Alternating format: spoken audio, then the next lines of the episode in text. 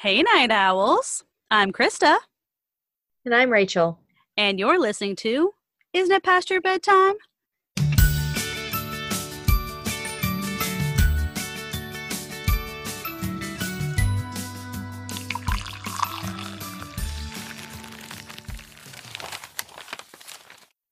This week, we are on episode 18. Woo! It's crazy. We're We- adults. We are. We can vote and win the lottery in America. Love can do it. Perks. You can do way more exciting things in other places, it turns out, but that's fine. That's okay. No, lucky us. What about Ireland? What can you do there at 18? Yeah, You, You can, can drink. You can drink at 18 in Ireland. And what a fun little segue that was because this week we are doing book verse movie, the Irish edition.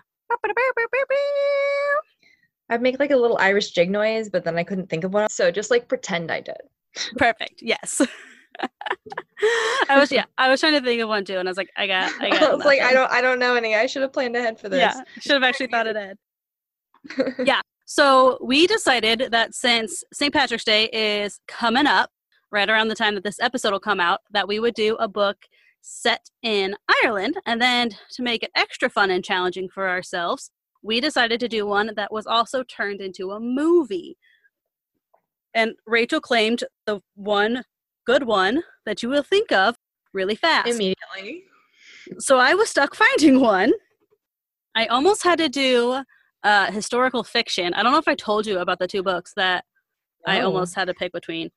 Tell me your journey. Okay, so there's one, and it's I think it's I don't remember what the hell it's called. It's turned they turned it recently into a movie like two years ago, maybe 2018, and it won a lot of awards. It's called like Mm. Boston or something. I don't really remember.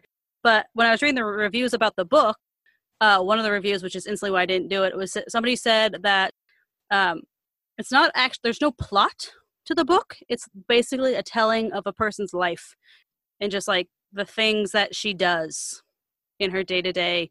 Because she moves from Ireland to oh, I think oh, it's called Manhattan. I think. Come to think of it, yeah, So it's she- just like her diary. kind of so she moves from like ireland wherever in ireland and she moves to manhattan and it's just like telling and it's like set back in like the early 1900s maybe during one of the wars and it's just like telling her about like what she does and she's homesick that one seemed really boring Okay. and then also.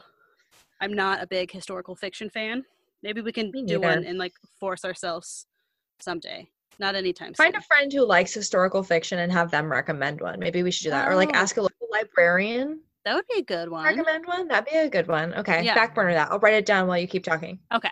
Yeah. And so then the other one was called the something sisters or the something girls. It's different between the book and the movie, but basically it's there was this home for wayward women, which simply means that they had a child out of wedlock or they weren't married.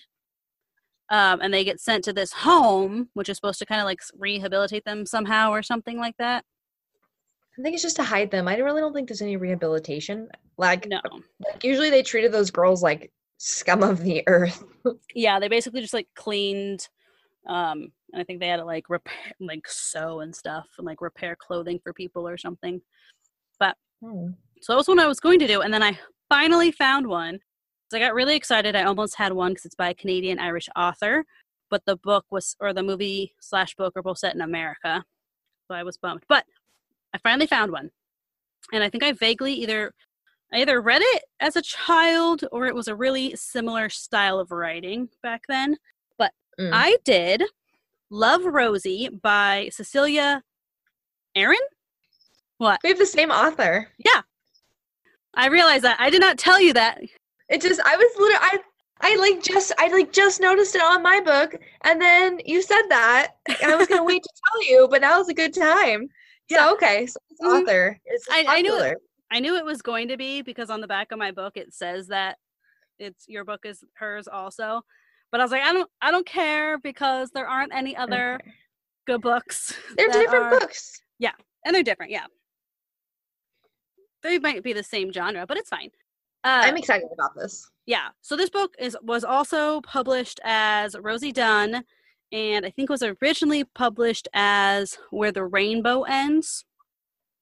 So it's had a variety of names, Oh, okay. but the entire book is uh, written as like letters and emails and holiday cards and instant messenger. Like that's the entire book, literally until you hit the epilogue.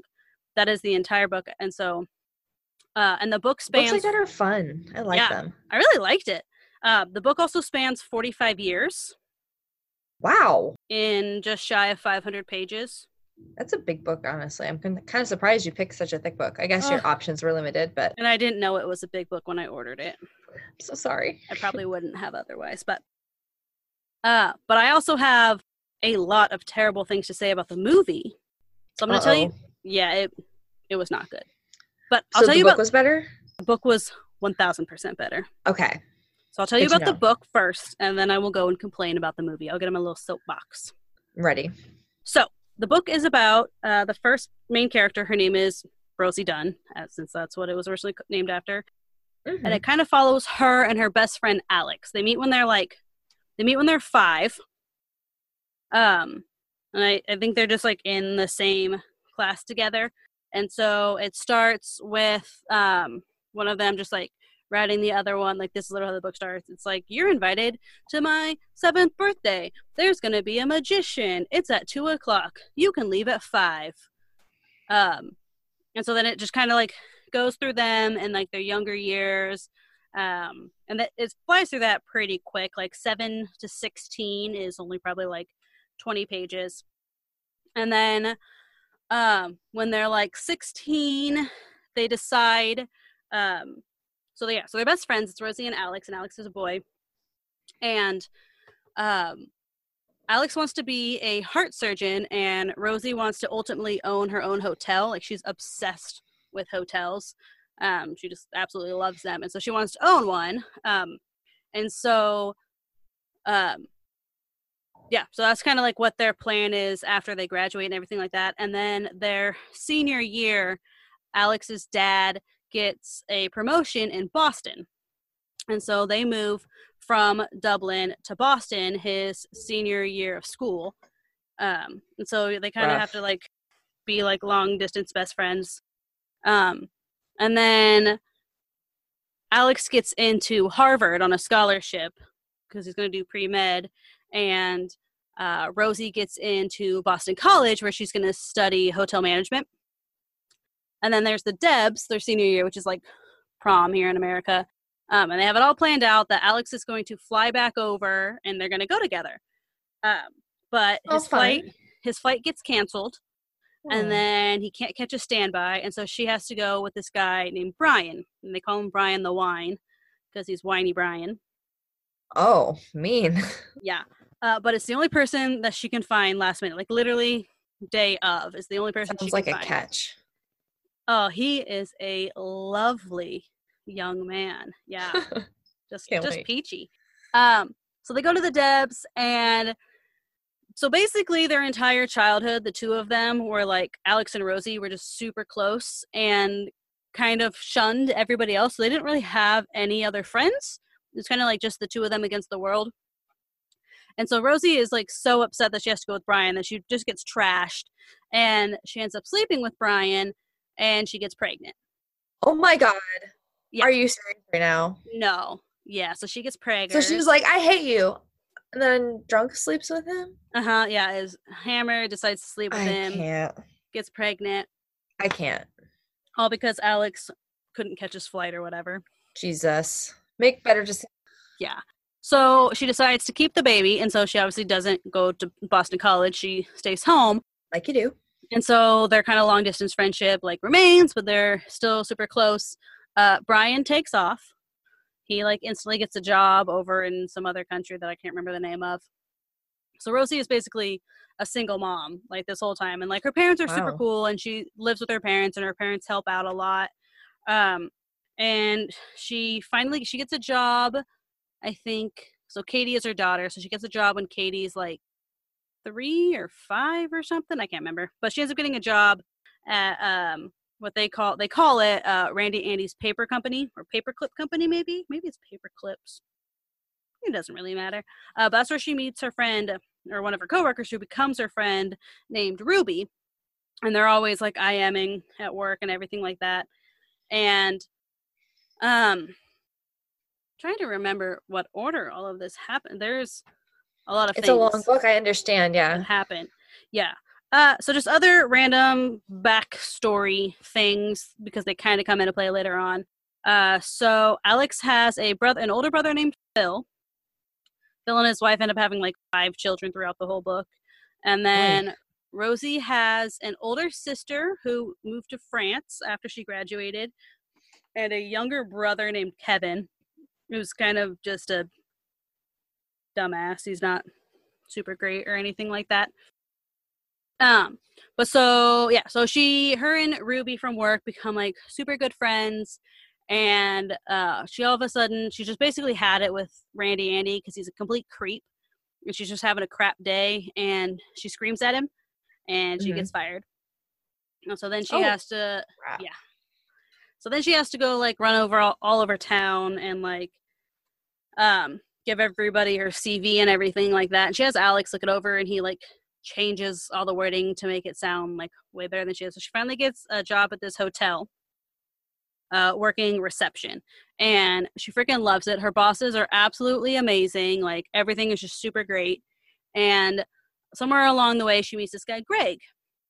Um and as she's meeting Greg, Alex I guess before she meets Greg, Alex met a woman named Sally when they were in college and they get married.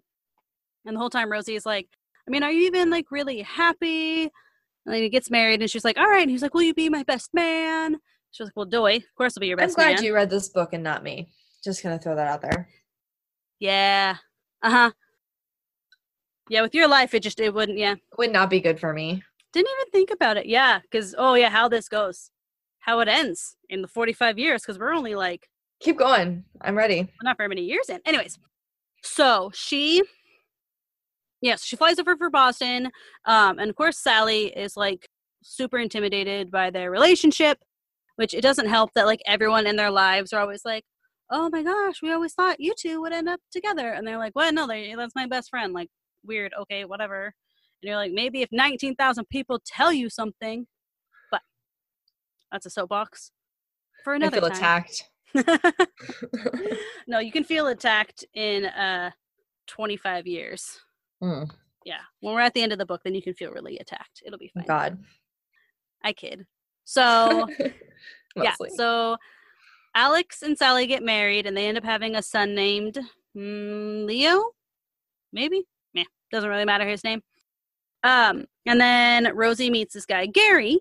And Gary's like super nice to her and super nice to Katie. And she's like, okay, yeah, sure. I'm in, I love him. Okay, sure. And like, he proposes to her and everybody, so like Ruby, so Alex is her best, best friend, but Ruby is still like a pretty damn good friend. Like, should still Mhm. basically be considered a best friend.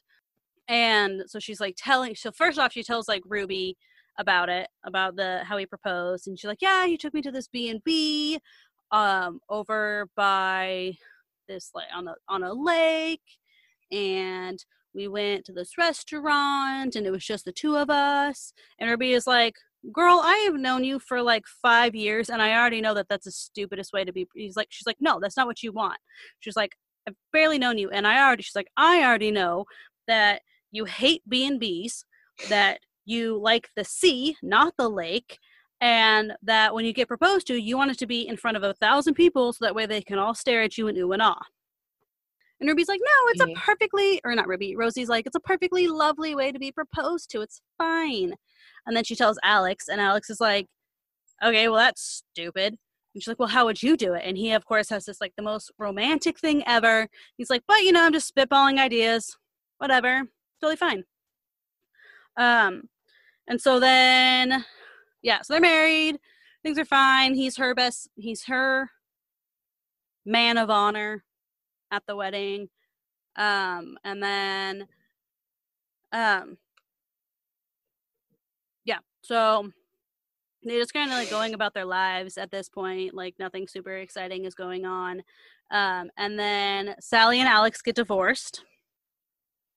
Um, and he ends up, and so, oh yeah, at this point, so he gets divorced, and he, Alex is at, like, goes back to Dublin for something, um, and writes Ruby this whole, um, I'm to keep confusing Ruby and Rosie. Dang it. It's very uh, close. Yeah. And even when I was reading it, I constantly had to go back and be like, wait, who is I knew you meant Rosie this time, though. Um, Following. You're good.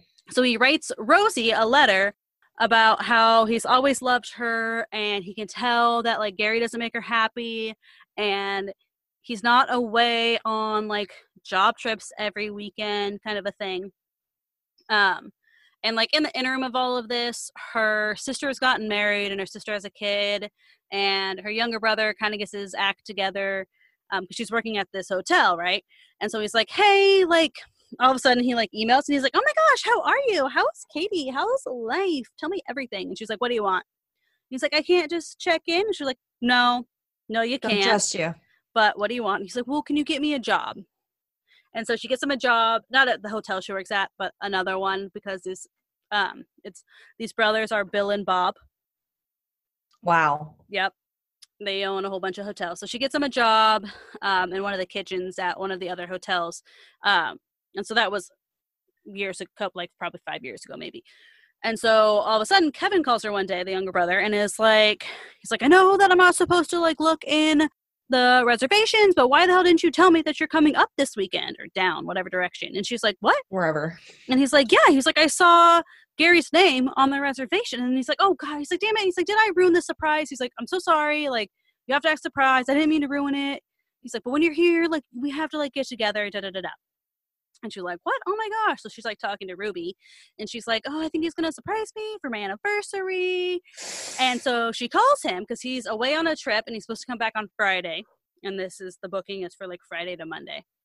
And so she calls him and it's like, Hey, just wondering like what time you land. And he's like, Oh, didn't I tell you? My trip's all the way through Monday. And she's like, What? oh, must have forgot Tim. Got extended accidentally. I don't know what happened. And so, of course, her and Ruby drive over there and find out that he's a cheating piece of shit. As you do. Yep. So I would. Yeah. And so she. Oh, maybe that's. Yeah. And so she's like, okay, I'm going to leave him. Da, da, da, da. She ends up staying with him after the first time he cheats. Why? Up, yeah. I hate it. Thanks.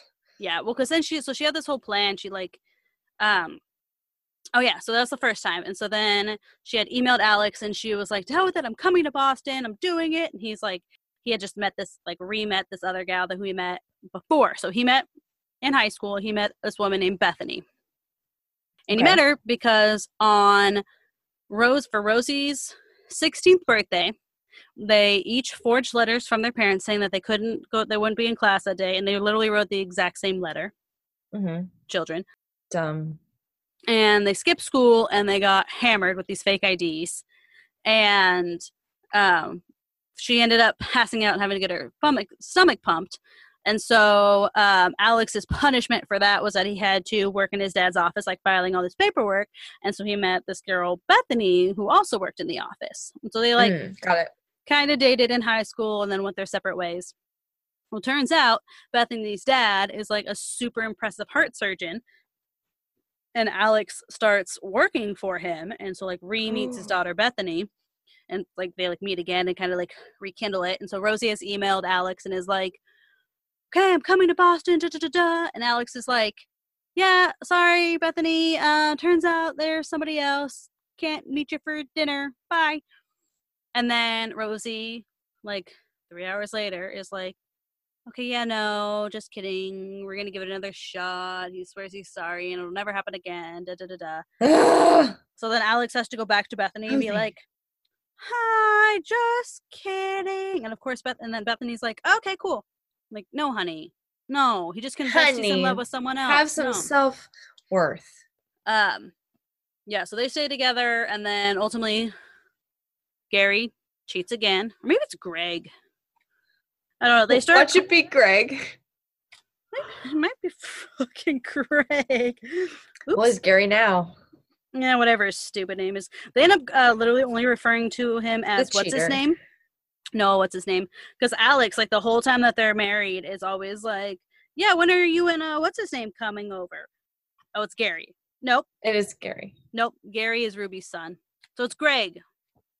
Greg is the husband. Greg's the husband. Greg's the cheating husband. Okay. Gary is a character though, so there's that. Okay. PSA: If a man cheats once, he'll do it again. And same probably goes for women. Yes. Not to be sexist, I'm just gonna say that's probably a human thing. Yeah. Once a cheater, always cheater. Isn't it? What? Uh, if they cheated with you, they'll cheat on you. Yep. So, Just saying. PSA complete. You're welcome. PSA. So, um, she, yeah. So of course he cheats again. Greg cheats again. Oh yeah, because that's what I was saying. Is that um, like the whole time they're married, Alex is always like, "Yeah, when are you and what's his name flying over? When are you like?" And Rosie is always like, "Greg, G R E G. My husband's name is Greg," and he's like, "Okay, whatever." So then, like later on, her whole after they get because she finally leaves him, gets divorced, throws all his shit out, and is like crazy about it and is like freaks out as she should and so he's like terrified to fucking come back to the house to get any of his shit so that's fun but then our whole family starts calling him what's his name so Oh, fun! I love that. That's, that's why i kind of forgot the name because it didn't really matter anymore I play that game. Yeah. And so yeah so she's single and she's talking to alex and alex is um i think she went over and visited and alex is basically going to break up with bethany because they're unhappy and then all of a sudden it's like yeah nope we're staying together and rosie's like what the fuck like you literally were going to break up like what is going on turns out bethany's pregnant Oh my god, bitches! Have you not Yeah. heard of birth control? and so and rosie is like well you don't have to like stay oh, and oh, Rosie. And Alex is like, he's like, well, I'm already only a weekend father to Theo. Like, I don't want to be a weekend father to this one. you can't get mad at them for having morals. That's the problem. Yeah. You really and can't. so, yeah. So then they get married, and Rosie pretty much just stays single for like a really good chunk of time. She ends up having to get a new job. Oh, yeah, because when she was married to Gary, so at this point, I think Katie's probably like 13 or 14. The she got offered a really great position with her company at this hotel. They're opening this brand new hotel, and they offered her like the manager role. But it was like it's in some like really dumb podunk town, and both Greg and Katie are super selfish, and they're like, "Yeah, no, we're not going." And like Katie's 13, like you could force her to go, but then so every because everybody keeps being like Rosie, like when are you gonna take your chance? When are you gonna do it? Like it's your life. Never. Yeah, so that pretty much just kind of happens, like back and forth. Like they almost get together, they don't. They almost tell each other that they love each other, they don't. Uh, Ruby or Rosie's dad retires because her mom had retired earlier on, but her dad retires, and her parents just like start traveling the whole world and everything like that. hmm And then she gets a call, and her dad's in the hospital. And she calls Alex, and she's like, "They say it's his heart. Like you're a heart doctor. Like you know everything. Like what is going on?" And so Alex calls the doctor in Dublin, who was like with her dad, and then ends up having to email. He's like, "I tried to call and I can't get through." And he's like, "I talked to the doctor there. He told me what's going on." He's like, "You need to get home because she's supposed to take her exams or something." She's supposed, yeah, I think she's supposed to like take her exams, like her final exams. And he's like, you need to go home now. He's like, do you understand what I'm saying? You need to go home. Um, so basically, he's like, fucking, you need to go say goodbye to your dad because he's not gonna make it. I'm super glad you read this book in Nami. Uh huh. Yeah. Rough shit. So her dad passes, and then, um, and they had moved to this teeny, or her parents had like left the big old house and moved to this super cute little place. Not little, it has like five bedrooms, but moved to this place that's like on the water and all this stuff. And her mom makes it like another like five years, but basically is kind of like slowly dying of a broken heart. And so then um Bethany and Alex finally get divorced. Um, because it's just not- Finally. yeah, it's just not working. And it goes like back and forth for like a really long time. I don't know if I how much I wanna Yeah, I was like, you're getting close to the end, aren't you? yeah. I guess Don't other random spoil how it- sides other random side stories that happen, and then we can decide if we want to ruin the book or not, is that Uh, so Katie has this best friend Toby, and it basically they basically are like mirroring Rosie and Alex' relationship growing up. Like Oh. they they have like the same teacher, and they're complaining about the same stuff, and he wants to. Uh, Toby wants to be a dentist. Um, and but yeah, they basically have like the same things, and so Toby goes off to college, and Katie wants to be a DJ. Um, Wow. yeah, and when Katie is like 14, 13, 14, something like that, uh Brian, her dad comes back and is like, "Hey, oh, she's 13." Is like, "Hey, yeah, I I want to have a relationship with her." Oh, that's why that's why Rosie doesn't go to Alex in Boston. Is cuz so she sends that email and she's like, "I'm coming. I ended everything with Greg. I'm coming to Boston." And she gets a letter in the mail from Brian that's like, hey, I'd really love to have a relationship with my daughter. Da, da, da, da. So Kitty's like, Uh, yeah. So Rosie is like, I have to stay for her. Like she she should get to have an, a relationship with her dad if she wants one. And so he, so Brian ha, like owns all these clubs in wherever the hell he lives. Um, and so Katie's like, oh my gosh, it's so cool. I can actually like be a DJ and things like that.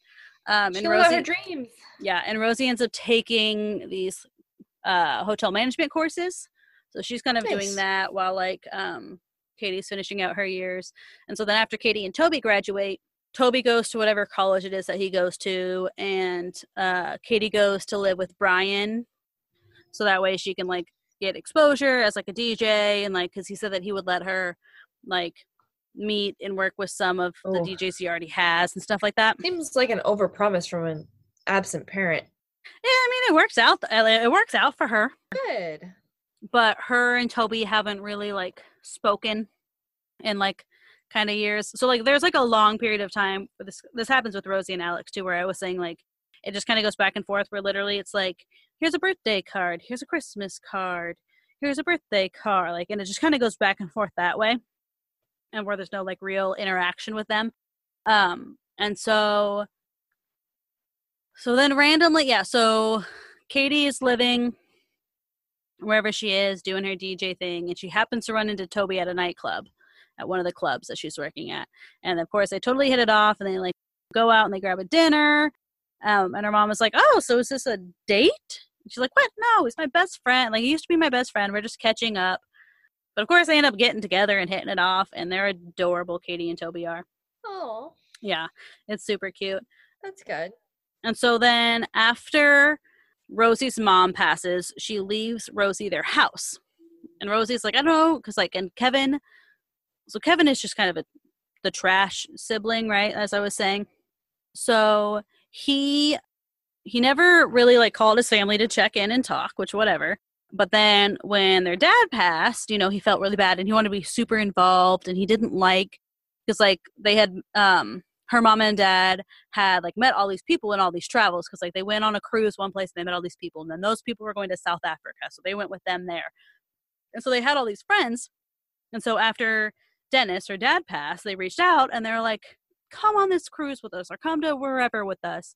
Um and so the mom goes because she's like you know she's like it's nice like they knew him they're like she's like i can talk and have like good memories and stuff um and it's warmer which helps with her arthritis all that, That stuff would be nice. That's that's important. yeah but kevin doesn't like it he thinks that he, she should be like home wearing black and like visiting a grave every day but uh the he they dennis was cremated and so like and so kevin doesn't like that uh, Get out of here, so- Kevin. I don't like Yeah. Kevin. Yeah no like you think that he's kind of going to turn it around somewhere in the middle like Oh, once he starts having his nice chef job and he gets like he meets a lady but no he never does Still a dick. Yeah.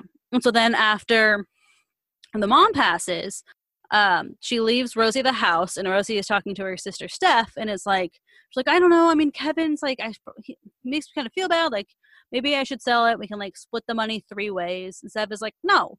She's like, I own a house. Kevin owns a house. She's like, you don't own a house. You live in this shitty little flat.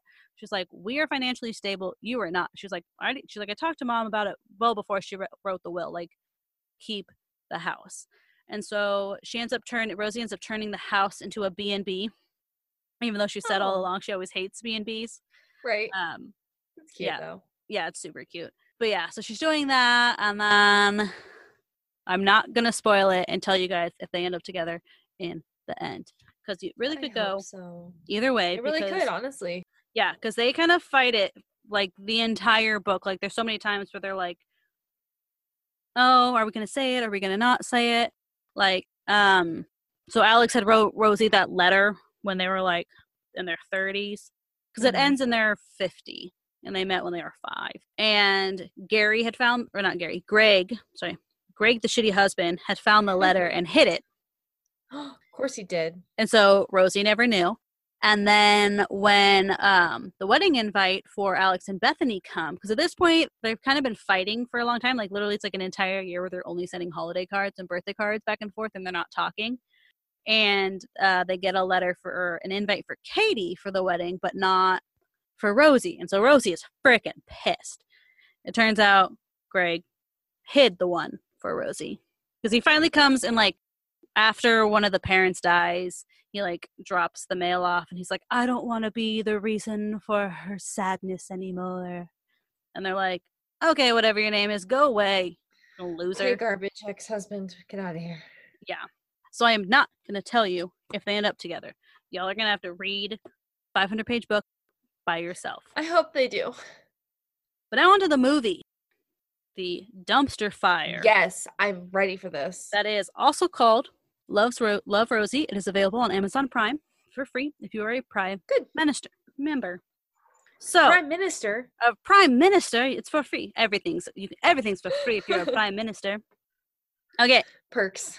so I ultimately had to stop writing things down because I was just getting angry, and it's a whole bunch of teeny little stuff that just annoy the hell out of me. But I had Gotcha. one. I had one note. So when we covered our romance books, and I did Me Before You, we were talking about. How, we mentioned that it was Robert Pattinson who was in that movie. Yeah. It's not him.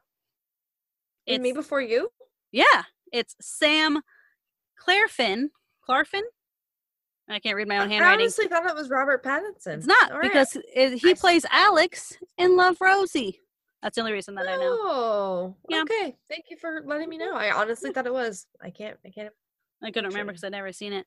Okay, so some big changes is that Alex and his family never moved to Boston. Like his dad never gets the job in Boston, so they never get relocated there. So just out of the blue, he's like, "Let's go to Boston." My dad said that I should try for a scholarship at Harvard, and and they decide this like their senior year after the Debs, which like, oh, you want to get a, trying to get a scholarship at Harvard when class starts in four months? Stupid. And then after Rosie's 16th birthday, where they get trashed, Alex's punishment is that he has to go to the library. That's where he meets Bethany in the movie instead of at his dad's work. Mm-hmm. They were kind of. Oh, yeah. So this happened in the book, and I didn't mention it. Is that on her 16th birthday, her and Alex had kissed, and that was right before she fell off the stool and hit her head and had to go to the hospital to get her stomach pumped. And then the Oh. next day, when she's hungover as hell, she's like, I don't ever want to talk about that night again. Can we just pretend it never happened? And Alex doesn't know that she doesn't remember the kiss. So he thinks that she's talking about the kiss and that she wants to pretend like it didn't happen.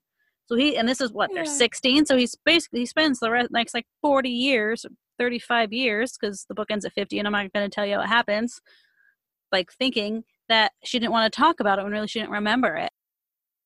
Sad. Yeah. So the kiss does happen in the movie, and that whole scene happens also where she's like, I don't want to talk about it. Then, but then because of that, Alex is super weird, and so he asks Bethany to go to the Debs, and so Rosie has to go with Greg. Because where is Brian? Oh, Brian's not a character. Brian What? doesn't happen. Yeah, and so Greg At is all? uh, not at all. He's not even a character. He never shows up. So she doesn't have a child? Oh no, she does. She has Greg's baby. And then Greg leaves to go get his job, his DJing job wherever, and What? comes back when Katie is 13 and she's like, "Oh yeah, I mean, he is the father and we hit it off great." Hmm. It's completely freaking stupid. And Greg is supposed to be older than Rosie by like 8 years or something like that and they're the exact same age in the movie, which is just frustrating. Yeah. Side note in the movie is that I mean, granted, the movie only so the movie spans twelve years, not forty-five, but they don't age at all. They look the exact same as they did in high school when they do at 30, and that just annoyed me. Mm-hmm. In the book, Rosie's dad works in an office, and in the movie, he works in a restaurant or at a hotel, which I think is where they're supposed to say why she likes hotels so much, but really it's because she visited a hotel when she was like seven and she fell in love. Oh. So, how Rosie figures out she's pregnant is that in the book, she's talking to her sister. They're like i IMing or whatever. Um, and her sister is like, uh, you need to talk to Alex, get over it. Like, it was three weeks. It's been three weeks since you guys talked because it's been three weeks since the Debs. And Rosie's like, Are you sure it's been three weeks? And that's when she's like, Oh shit, I'm pregnant. But in the movie, she's having sex with Greg and they lost the condom inside her. Oh no! I mean, classic. But Mhm. oh no! so yeah, so just go to the hospital, get it taken out, and she takes the morning after pill, but it doesn't work. Oh shit! Could you imagine explaining that to your child? Right? It's freaking way better in the book, or yeah. And so then in the movie, that's where she ends up meeting Ruby. Is that she like goes to this like random store, this like kind of drugstore, and Ruby's working there, and that's where she meets Ruby, and they become like super good friends. And so Rosie decides in the movie that she can still go to Boston. She'll just make up an excuse as to tell Alex why she has to go six months later than she does, because she's going to give the baby up for adoption, Mm. and it's going to be fine. He doesn't need to know. Sure. And so she doesn't tell Alex about her daughter until her daughter is like three months. How he finds out is she happens to run into Bethany, who Alex used to date in high school in the movie. And Bethany says something to Alex, and Alex flies over and knocks on the door. And it's like, oh, baby, hi, hello. And actually, really, what it is is that he like picks up a breast pump because she's like trying to hide all this stuff. And he's like, how do you feel about these breast pumps? And she's like, oh my God, they're such a pain in the. Oh, how do you know? But it's like, dude, this is your best friend. You just kept a secret for like a year, and that's a big Yeah. secret. And then just other really random things that just annoyed me. I hate when they just change small shit. Like when they change the fact that her dad doesn't work in an office. Like why? It's like, what's the point? Well, yeah, why does it? That's so dumb. I bet you it has to do with like there was a cheaper set available. Mm, You know what I mean? probably. Like there was just like a rando set that was open. They're just like, it doesn't matter where he works. Yeah. So in the movie, so in the book, Phil is Alex's brother, Okay. the older brother who ends up having like five children. He really doesn't. Right, right. Yeah, he pretty much literally only shows up when Alex when you just kind of like need to move the plot along slightly. But in the book, Phil is Sally's brother, who is his first wife, and that's how they meet. Because he's just at first he's just some random stranger at a bar, Mm-hmm. and then Phil is like, "Oh, my sister keeps bothering, like bugging me to ask you to tell her to go buy her a drink," and it's Hmm. just like, it's super freaking weird. And then Rosie's first job is supposed to be at the hotel, is supposed to be in reception, but she ends up being a uh, housekeeper, like a maid, which just seemed unnecessary. Yeah, it seems like like a low blow. It's like she worked really hard to get her job at. I mean, and she did work really hard to get her job in reception too. But it's just like that's not what it was. So that was Mm. just annoying. Rosie, at some point before when Alex and Sally are dating, she had like gone to Boston. This is starting to wrap up. She had gone to Boston and she had kissed in the book. She kisses Alex and he like just kind of stands there, and so she leaves Boston a week early. But Mhm. in the movie, Alex tells her that Sally is pregnant, and that's when why she leaves early. In the movie, Gary, who is the dad, not Brian, because that's stupid, comes back when Katie is five, not when Katie is 13, which makes sense because the movie is 12 years, not 50, but still, it's just annoying. you mean Greg? Greg, yep. See, I did it again. I even wrote Gary down on this one. I got super confused. Those G names got you tripping. yeah. It's fine. Wonder if he's Gary in the movie. Maybe. Maybe could that's be. why. Yeah, I mean, they changed everybody else's name around. Honestly, I could see that. So to how to get around in the movie, Alex having not having like two different children from two different wives when he's not married to either one of them is that um, they make Sally. Sally was having an affair, and the kid was never his. Oh, I see. Mm hmm Unnecessary. Yeah, and then how Alex and Bethany like re-meets was supposed to be because her dad is a super big surgeon, and it's really is that Bethany like runs into Rosie at the hotel she's working at, and because she is a fashion model or whatever, and she's like, "Yeah, I'm gonna be going to Boston," and Rosie's like, "Oh, you should look up Alex. He lives in Boston," which is not how they re-meet. Hmm. And so then, super sad in the movie, when Rosie's dad dies, it's her mom calling to say that he just died. Like she never gets a chance to say goodbye or anything. Her dad? Yeah. Super fucking sad. Totally unnecessary. I don't think I'll watch this movie either. Yeah, you don't you're not gonna miss anything. I mean that part is sad. That's honestly the only sad part, and it is sad. But they gloss over it very quickly. Oh, probably. They don't want to linger. All in all, the movie is just not very good. I don't know. Maybe if you had never read the book, maybe it'd be good. Is the girl who plays because I feel like I saw like the cover for this movie is a girl like with the long dark hair and like the like thick nice eyebrows. Do you know what I'm talking about? Yeah, uh-huh, that's Rosie. Okay, all right. I've definitely seen the cover for this because you were talking about it, and I was like, I feel like I have some context, but I can't figure out Mhm. what it is. But okay, I can totally picture this. Yeah, I'm gonna see if I can find. It sounds like they changed a lot of unnecessary little details, which definitely drives me nuts too. Yeah, it's her name is uh, Lily Collins is the actress. Ah, there it is. Isn't she Johnny Depp's daughter? I don't know. Could be. I think she might be. I have no idea. Anyways, I do know who you're talking about. But yeah, Okay. so they basically, yeah, they like I said, they just changed so much tiny little shit. Like Rosie doesn't have an older sister. At some point when she's pregnant, sitting on the couch, there's two small children, and one of them is a younger boy who could possibly be Kevin. Don't know who the other one is, and then they never show up again. Oh, Yeah, she has like, like at the father's funeral, there are no other siblings around. No one else is here. hmm. Yeah, it's just the the movie needs to be like could have stepped it up. very loosely based on the general premise because we took the names of characters and did whatever the fuck we wanted. Basically, that's kind of what it sounds like. Yeah. So Mm. book, I would give book a four out of five, maybe a three and a half. I liked the style. It was well written. Why three and a half though? I don't think it needed to be so long. Like I know it spans forty five years. Seemed I guess probably unnecessary, if, I'd probably give it a four. I think I'd stick at a four. I understand though. Like that's pretty lengthy. Like, Mhm. is there no way she could have like gotten to the point?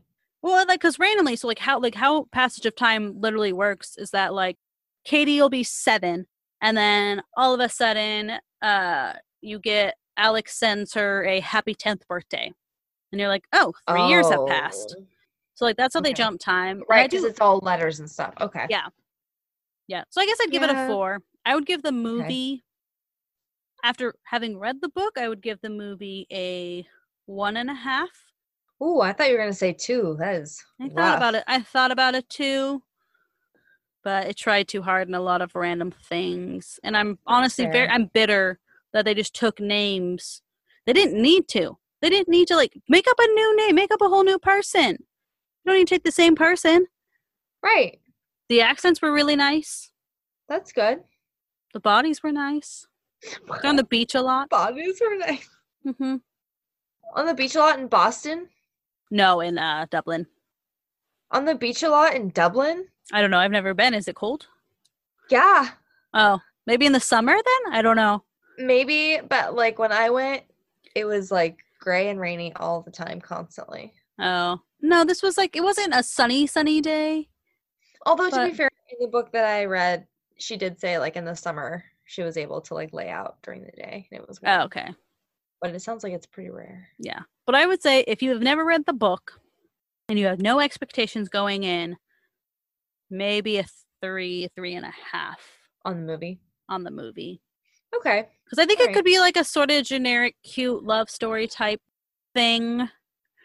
Obviously, still not telling you if they get together or even if the book and the movie agree in the end. Don't tell me. I'll let you Nope. know in 20 years. Yep. So that was Love Rosie, also known as Rosie Dunn, also known as Where the Rainbow Ends. I like Love Rosie better. Yeah, I think Love Rosie because that's how she signs all of her letters and everything. So Yeah, I kind of figured, honestly. Yeah. I was like, that, like feels natural for this kind of book. yeah, even like Rosie Dunn made sense. Where the Rainbow End makes no that sense. makes zero sense. I think they literally reference a rainbow one, one time, time. and I'm not. I can't even guarantee that that happens. You're just hoping they referenced a rainbow once. Yeah, I'm just. I think I'm. I'm making up memories at this point and just saying, yeah, they totally did that. Oh my goodness. Wow. What a ride. 45 freaking years. 45 years. All right. Well, I've got another ride for you, but I'm so only excited. half a ride because I this morning was like, I have 45 minutes left on this audiobook, and it's going to take me at least two hours of driving time today. I'm totally set, and I'm halfway home, and my audiobook ends. And I was like, oh, that was great. But I feel like maybe this book has like book number two, and the movie covers number one and number two, and then like there's like a pause in your audiobook, right? And it was like, this audiobook has been broken into two parts. Oh no! No, it and they like, didn't even tell you in like the total time. It wasn't like total time is 19 hours. And oh my. no, the total time was per part. Oh, so did you have to use another credit on the second part? No, I had Oh. both parts, but I guess I just like really quickly clicked on part one when I downloaded it because I was doing it when I was at work, like on a break Oh. or something. Mhm. So I literally just like purchased it on my computer, clicked download, and clicked play as soon as it was ready. Yeah. So I didn't realize that it was broken into two parts because I clicked play from like my main page. Oh yeah. So yeah, you I hadn't played any of it, it played part one. Oh my gosh. So it's a good thing you've seen this movie a whole bunch of times at least. I really have, and honestly, a lot happens, and it's it's a pretty long audiobook. So if there are two parts, it's a 14 hour audiobook. oh wow. So I honestly figured it was the seven hours that my ho- audiobook was. You know what I mean? Because it's not that long of a movie. Yeah. like, no way. but after seeing your beast of a book, I'm gonna guess this book's probably the same ish length. I would think so. 14 hours is a long audiobook, and they're Irish, so they speak quickly. Yeah, that's true. I didn't think the about narrator that. Narrator speaks very quickly so it's not slow like the night circus was audio like narration wise. It wasn't like i could go to 1.5 speed it was no problem. Like i had to really ramp myself up on this one. So half of this is going to be me talking about my book versus what i remember of the movie that i've seen a million times. And the other half is going to be me talking about how to very quickly listen to an audiobook. I'm excited to learn. oh my gosh it's a new skill. A new skill i didn't know i have or had or needed but now you did. So and that's the honestly, I'm pretty resume. excited about it. Like once you get used to it, it becomes really natural. So Okay. we'll get to that. Um, but the book that I did was P.S. I Love You, which of course is classically the one that you think of when you think of a book that was made into a movie that's based in Ireland. Um, The book and the movie are very different. They have the same main premise. That's kind of like mine. Yeah, I think it's because her books are so long. That's I'm not, true. Not kidding. I'm guarantee you it's because the books are so long. So, like the main story plot line, like the main vein of this is that Holly's husband Gerry dies really young from a brain tumor, and he leaves her letters Mhm. for her to like get instructions on like things to do like every month for like a year after he dies. Okay. So like that main premise stays the same. So I appreciated that, and I understood that I had to take some liberties. Also, side a note, I, adaptation. I think I've literally only seen this movie like one time. So, I used to watch it every year. I love this movie. so I am going to be like slowly remembering things, being like, oh yeah. So Okay. this is basically brand new for me. Basically. Okay. Well, I'm going to talk about the book first and then I'll get into the things that the movie did wrong, Okay. Perfect. which is a lot of them. All right.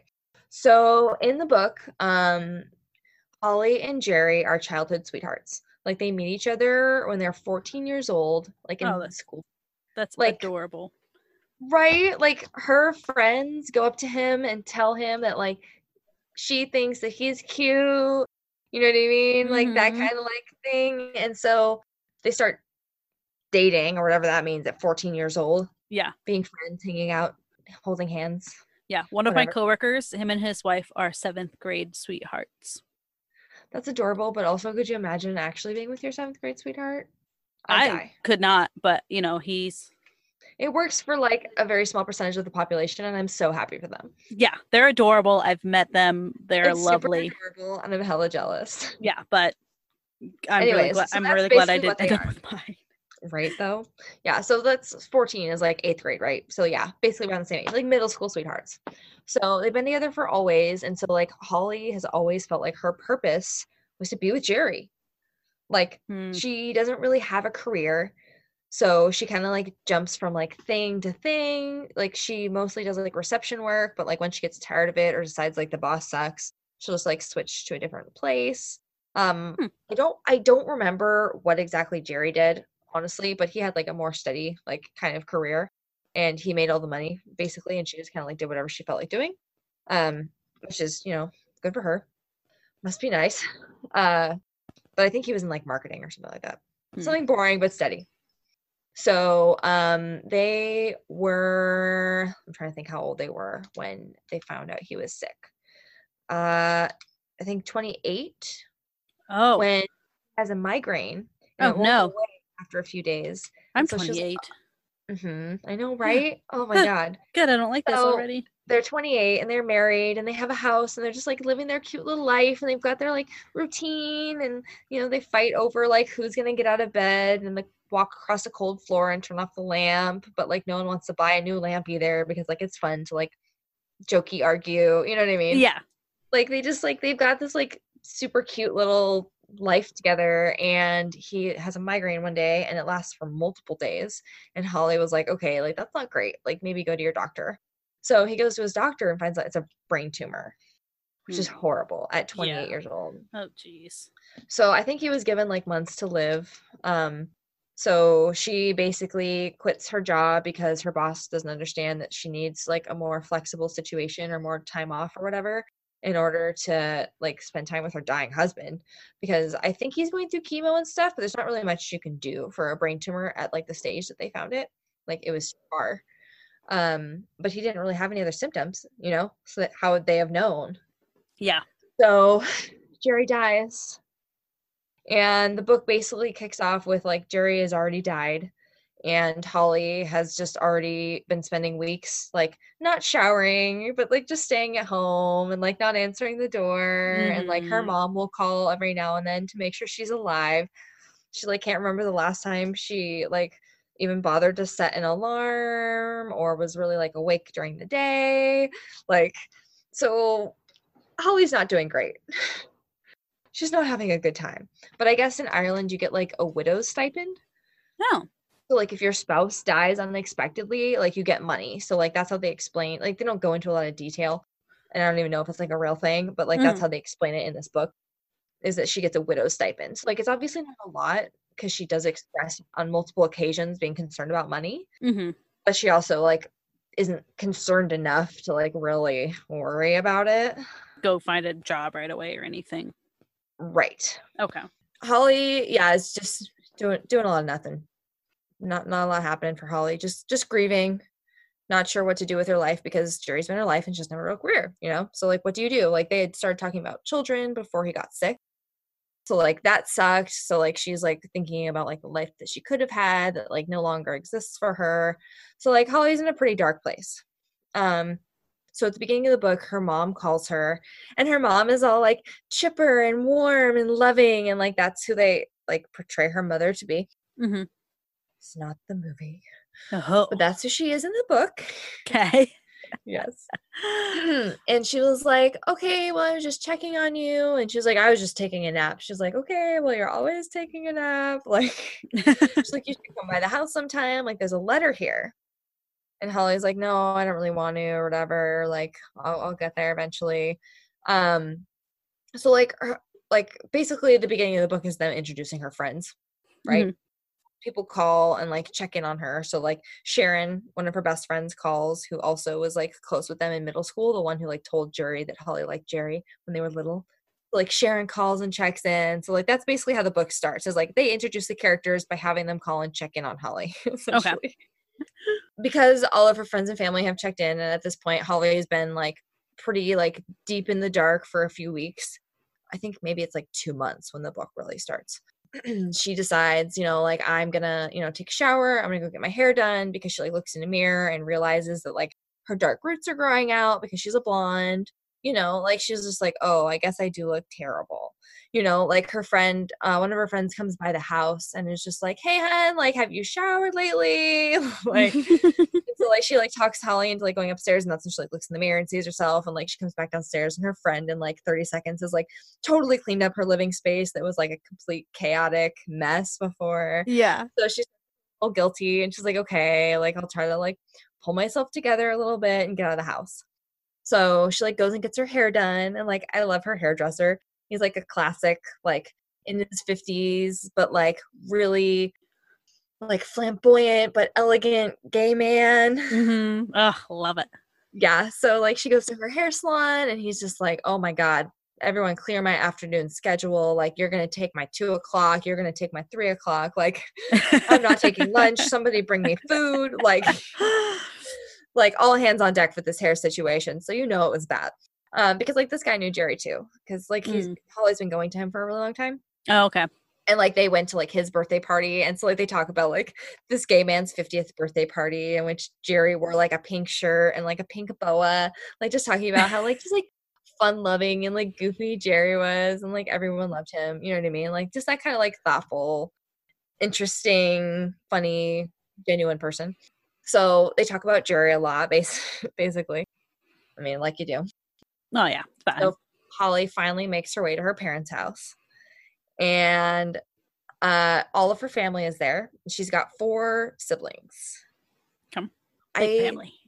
believe this is where they introduce Ciara, her sister, at the same time as everybody else. So Ciara has been away in Australia. And she didn't like make it back for Gerry's funeral because Gerry's funeral happens before the book starts. So like the funeral isn't part of the book, but they do talk about it during the book.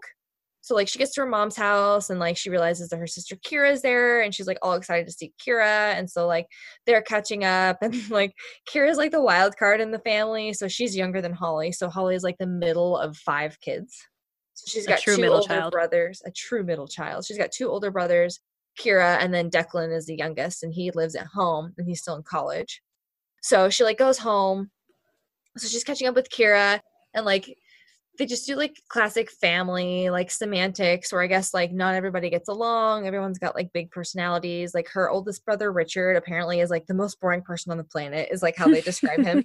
like he was like born with like adult tendencies. Like they just think he's super boring and his wife is the same. oh my gosh. So they don't they don't really like them. And then their kids, like she feels bad for like his kids because she's just like they're never like like Ciara brings candy and he doesn't give it to them because he's gonna rot their teeth. Like you know what I mean? Like that kind of freaking parent. Mhm. So like that's the kind of like Richard that you see at the beginning. Um, and then Jack is her second oldest brother who's older than her. So the second Okay. brother, second sibling. And they were really close, I guess, growing up, like super close, like could basically read each other's minds. I think they're like two years apart or something. Um, so like that's like her closest sibling. And then Ciara is only sister, and she's the next underneath Holly. And so they're pretty close as well. And then Declan is the baby. so he he's living at home and so they're you know Ciara's giving stories about her adventures in australia and she like shows the family her new like butterfly tattoo on her butt. Like i guess they like joke that she gets a different tattoo for every continent. Like her dad jokes that but the siblings joke that it's a different tattoo for every man. Not every continent. Um so like just general family semantics. And because like holly like at this point is like okay i'm actually kind of curious to see what's in this letter that like mom says that she has for me but like i don't want to seem over eager for it and so she gets like caught up in like the family dinner you know and so at the end of the night she asked her mom for the letter and her mom was like oh yeah like it's over there and it's more of a, a package Hmm. and she's like well it's a package like it's not a letter like what are you That's it's kind of different, but okay. It's definitely different. So she opens it, and there's a bunch of there's like I think there's eleven envelopes, and there's one labeled for every month. Mm. So it's like I think it's March. I can't remember. Maybe May. March would be so convenient because this is coming out in March. I honestly do think it is March. I think it's March, April, May, June, July. Yeah, hold on. I have the list of them. March, oh. April, May, June, July. Yeah, no, it's definitely March. Super convenient. Perfect. It's like we planned this. Oh my god, amazing. So there's 11 letters, one for every month for the next 11 months, right? So she opens the first letter and it's from Gerry. Oh, Gerry has set it up that she gets to open one of these letters every month for the first year that he's gone. And where this originated from was it's like an inside joke with their friends. no.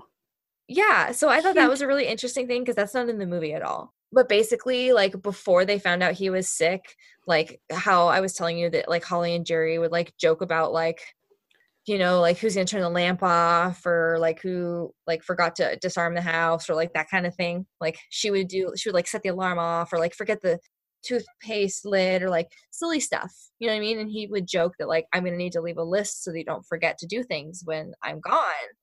And so it became like an inside joke with their friends. So like sharon and john and denise they like whenever they would go out they would be like yeah definitely add that to the list. Like got this like beautiful white dress but then she drank red wine and spilled it all over it Oh, so like oh yeah they're like don't buy an expensive white dress like add it to the list like that kind of thing That's so like cute. just like yeah. jokey like silly stuff that would just happen like throughout your day you know when Mhm. your shit happens yeah. so like that was the list. And so Holly, as like this time had passed, that she knew that this letter existed with her mom, um, because her mom told her that all it said on there was like Holly Kennedy and then the list. So Oh. she mm. started thinking about it. And so basically leading up to her actually finding her way to her mom's house, she was starting to wonder like maybe it is from Gerry because she was thinking maybe it was like severance or something from work because she had just quit her job, right? So she figured it was like something in, unimportant. And so as soon as she finally opens it, she was like, "Oh my god, he actually made a list." so she's like super pumped, and so she calls Sharon. Uh like they they describe it as like incoherent babbling, and Sharon is like, "I need you to slow down and start from the beginning. Like I can't understand anything that you're telling me right now." She's like, "I want to hear you." so she tells Sharon about it, and the first thing on the list is to go get a birthday outfit because her birthday's coming up. They he wanted her to like go out and have a good time like with her girlfriends for her birthday. And I guess like he used to call her his disco diva oh my because gosh. she was always the last one on the dance floor. She never wanted to go home. And so like he was just like, "Hey, my disco diva, like go get yourself a nice birthday outfit and go out with your friends and have a good time." So he basically starts like giving her things that like he knows she's probably not doing because she's probably grieving. So like it's like she feels like he's there again. Like she's like, I get another year of Gerry, basically. So like while she's doing these things, she'll just be like, Yeah, he's like definitely here. You know what I mean? Like it's super sweet. So she goes out and she like picks a birthday outfit. And so her and her friends decide to go out for her, her birthday. And I think they just go with a cab, but they get super drunk before.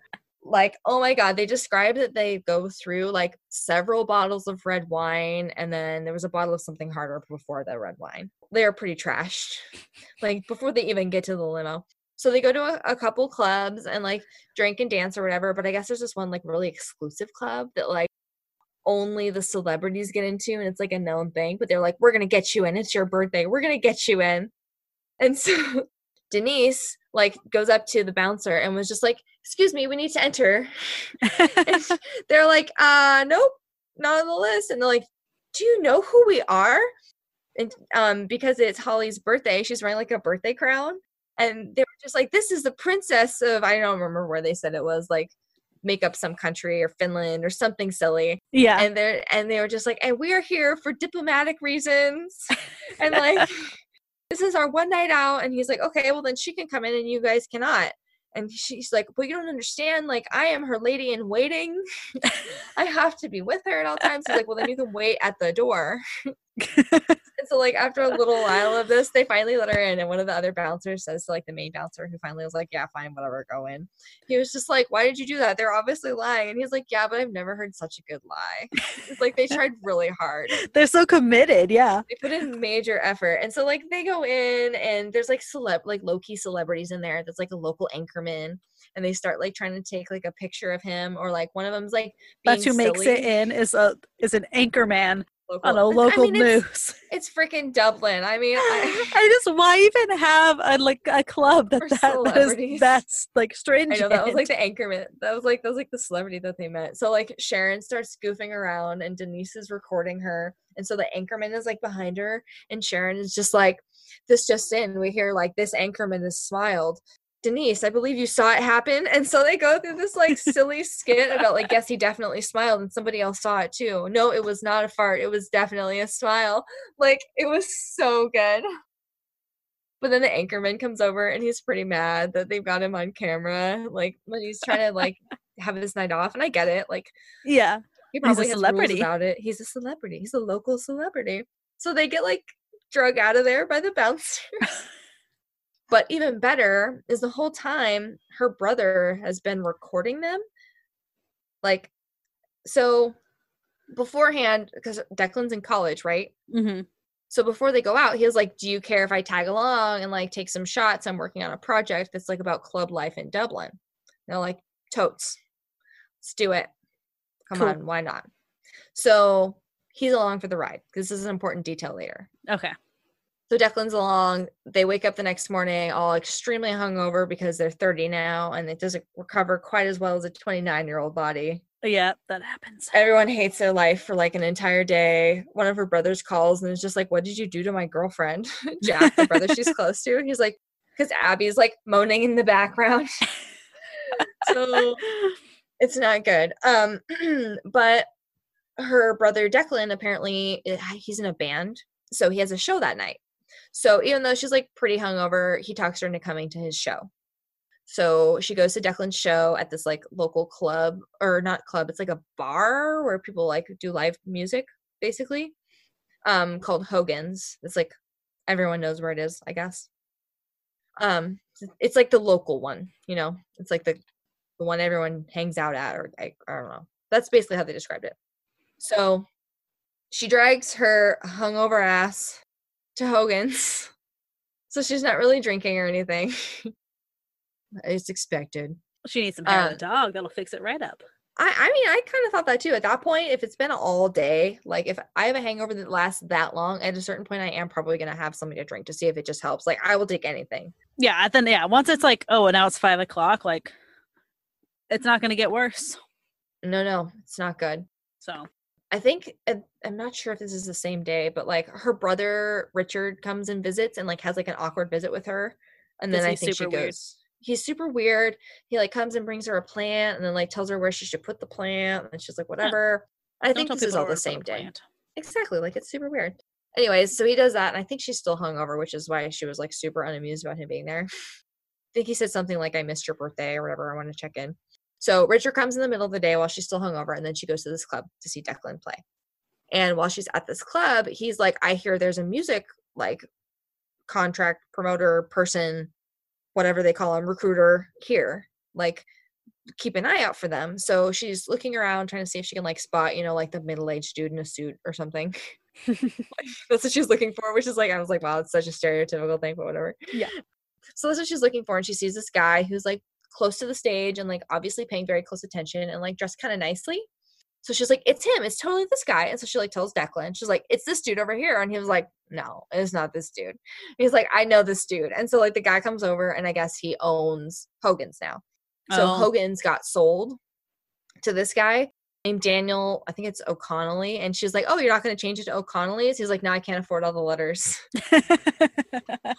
She's like, That's fair. Also, Hogan's is like a known place at this point. He's like, Yeah, it's pretty well established. I don't think I'm going to, I'm to mess with that. So this is where Daniel enters, right? Um, I'm fairly certain.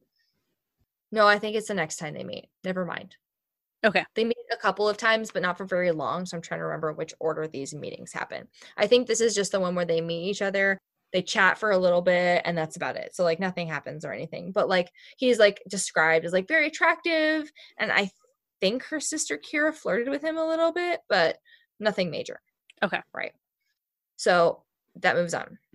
Fast forward a little bit. Uh, I think this is where the next uh letter comes into play. So this is after her birthday, and he tells uh, Gerry sends her the next letter, and that's to get a lamp with a switch, so she doesn't have to get out of bed anymore. Oh. So she like goes shopping with her friends, and so like I, what I really like about this book is like half of it is like Holly recovering to become a full Holly, and then Mhm. half of it is like Holly finding a way to heal herself.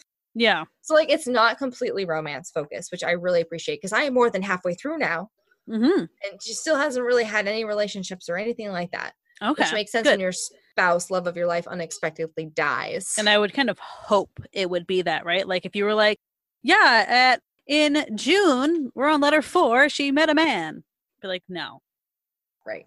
Uh, I think at this point, at the lamp with the switch, point she is spending time like with her girlfriends i think she starts talking about feeling happier she was like i don't have as many days where like things are terrible like i've been getting out of bed more uh, she talks about like cleaning her house regularly and so like this at this point like you kind of see holly like start to recover a little bit and then she gets the next letter i'm Mm, pretty sure nothing like significant happens otherwise though okay. it goes pretty quickly from one letter to the next in this first part. And the next letter is for her to do karaoke. and apparently they had a bad incident a few years before in which she like fell off the stage while doing karaoke. She got a little bit Oh. too into it. And so like she's never done it again. That was the first time she'd done it. She she's not a good singer and she knows she's not a good singer. And And she's she falls like off the stage. and then she falls off the stage because she was like, I got into it and then I freaking fell off the stage. like most embarrassing moments of your life you don't want to repeat, right? Mhm. And so she opens the next letter and she's just like, No, absolutely not. And she's just like, and Gerry was just there telling me, Yes, you're doing it. And so at this point, because Sharon and John, Sharon's husband, who is also like Gerry's best friend, they're like the four middle school BFFs. John and Sharon call Holly at like midnight and are like, Did you open the letter? What does it say? Because like at first they were a little like mind blown that there were letters. Mhm. They're just like, He did what? Like, what is happening right now? Because like she immediately calls them and is just like, He made the list, you know? And so, but at this point, like they're pretty invested like see what happens next. Yeah, And so they're like, too. "Oh my god, did you open the letter? What is happening now?" And she was just like, "I'm not doing it. I won't do it." And they were just like, "What is it?" And she tells them what it is, and they start laughing so hard that Holly hangs up. she just hangs up. And then I, it says like they do this for a little bit, and it was like ten minutes later. Sharon calls back. Holly hears silence, and she's like, "Sharon, are you still laughing?" And then you hear Sharon laughing in the background, and John say something to Sharon, and then Sharon hangs up. And then 15 minutes later, Sharon calls back and is like, I'm okay. It's totally fine. And then like John giggles and then Sharon goes off again. And then it's just like, it's so fun. Like they do this for like five pages. It's super oh funny. my god. I swear. Like classic best friends. Like, Yeah. How Oh. could you not? Like it's like your best friend's most embarrassing moment. You get to watch it again because Yeah, they and you're to do it. They have to do it now, and now you're reliving it, and They oh, have yeah. to do it right and so they were like okay well like there's this one place that does karaoke like you need to call them find out when it is and like put your name on the list or whatever like find out you know the details to make you more comfortable like however it works so she calls the karaoke place because i think gerry listed it Oh, so you had a I think plan. I think I think yeah, he had like a he was very good planning. So like I think he listed like the place he wanted her to call. I'm pretty sure is how they found it. Can't remember exactly. I mean, it's been like six hours ago of audio listening. So she calls the karaoke place and Daniel answers. Oh. So she was already nervous about calling the place and she had kind of liked him because he was kind of cute, but also she's not really in that place. Do you know what I mean? And Yeah. so she didn't really want to talk to him and then felt really embarrassed about asking questions about karaoke night and then didn't want to do karaoke night. So like Holly kind of panics. Um and before when she was talking to Sharon about calling the karaoke place, Sharon was just like just say you're asking because a friend wants to do it. Like you don't have to say it's you. Like if it makes you feel less like weird about it, you know? Mhm. like just say you're calling for a friend. And so he was like, okay, well, what friend? And she's like, Holly Kennedy. And he was like, oh, I met her the other night. And she's like, oh, yeah, she mentioned it. And then was like, oh, shit, what if that sounds like I'm into him? I mean, just super briefly in conversation. and I don't want. like, I don't want people to know it was me who wants to do karaoke, but I can't think of a friend, so I'm gonna say my own name. Oh my right. And so he was like, oh, well, who am I talking to? She was like, um, Sharon. This is Sharon. He's like, oh, okay, well, I it's a karaoke competition. It's not like karaoke night. Oh shit. So it's like multiple nights. So you like compete and then the crowd votes and then you get to move on to the next stage. Hard pass. I don't want to do that. He's like, and I don't really know what night it is because I just took over this club because it's above Hogan's apparently, but it's just not very well advertised. Oh, It's like oh. a little like karaoke club above the, the regular bar. it does sound and- cute though. Yeah, it does sound really cute, honestly. I would totally go here. Um and he's like, I'm not really sure. Like, let me go see if like one of my servers or whatever like knows like what the deal is. And so he was like, Yeah, like it sounds like the competition's full. You would have had to sign up months ago, or like your friend would have had to sign up months ago or whatever. And she was just like, Oh, like no big deal. Um, like here's my number. Like if like somebody drops out or something. And she's like relieved. She's like, Okay, well, I don't have to do this for months then. Yeah. Phew. And he calls her back like two minutes later and he was like, "Hey, Sharon, like I'm I just was checking the list and it looks like Holly's already signed up." Oh fuck! He did. He signed her up. He signed Oh her up for this God. For the competition months ago.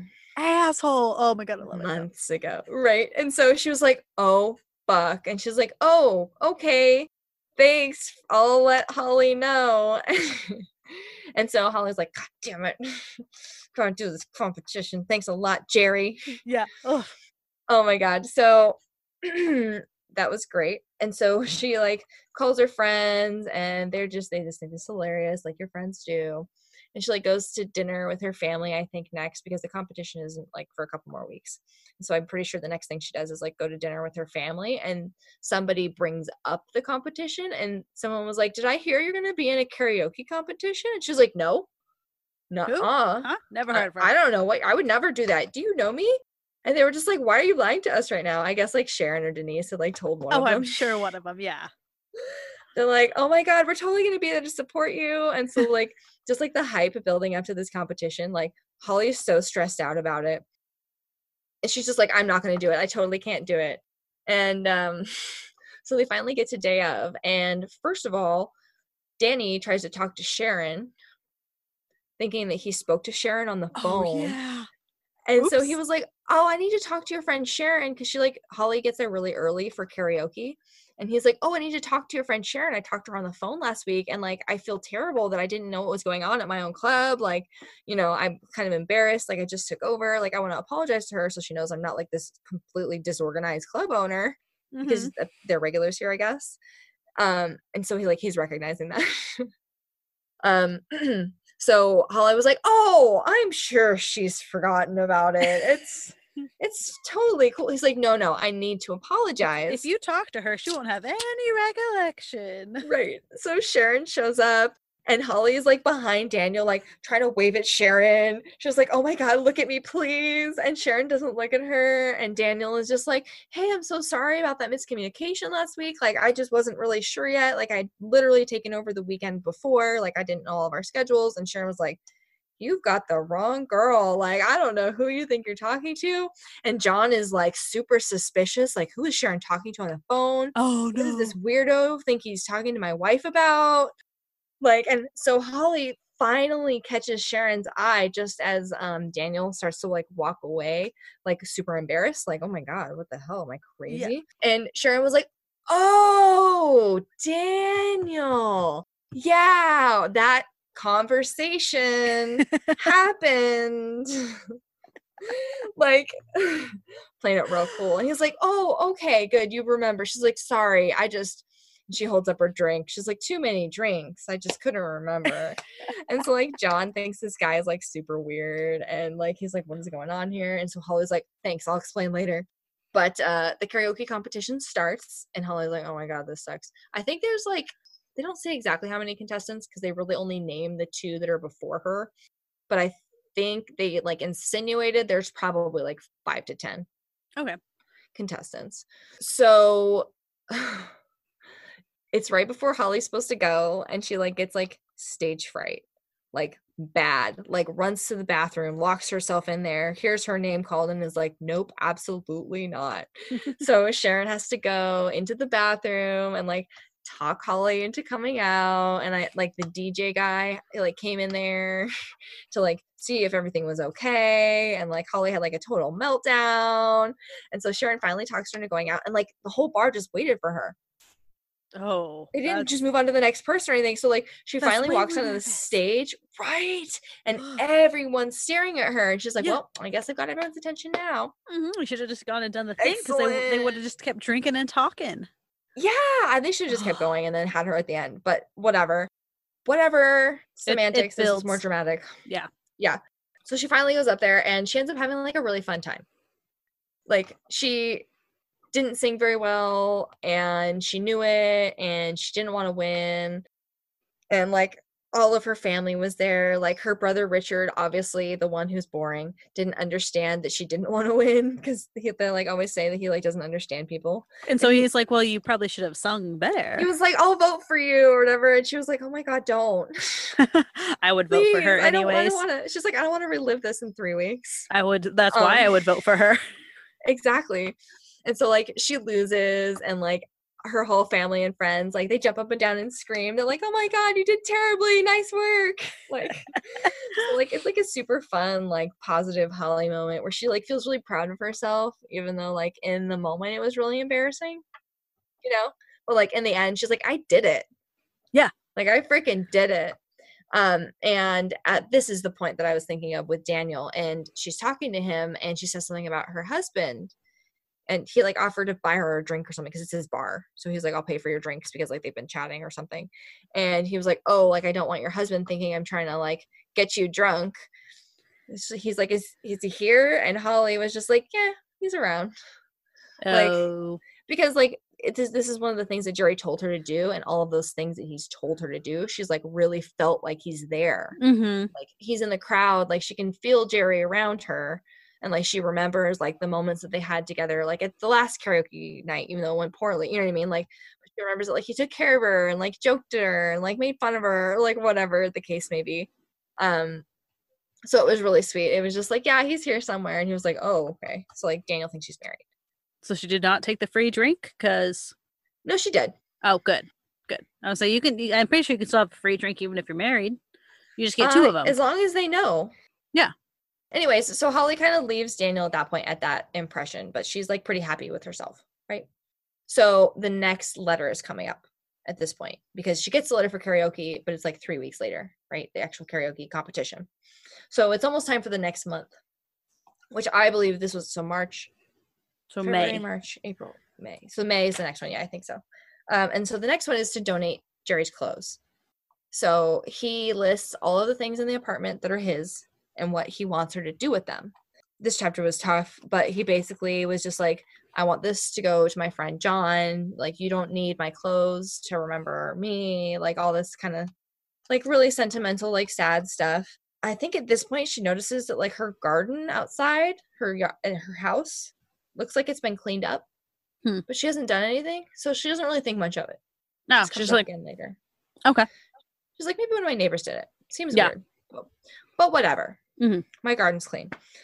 Most of this next chunk of stuff is about her donating his clothes, um, and then the whole her brother recording them at her birthday party comes back round at this point.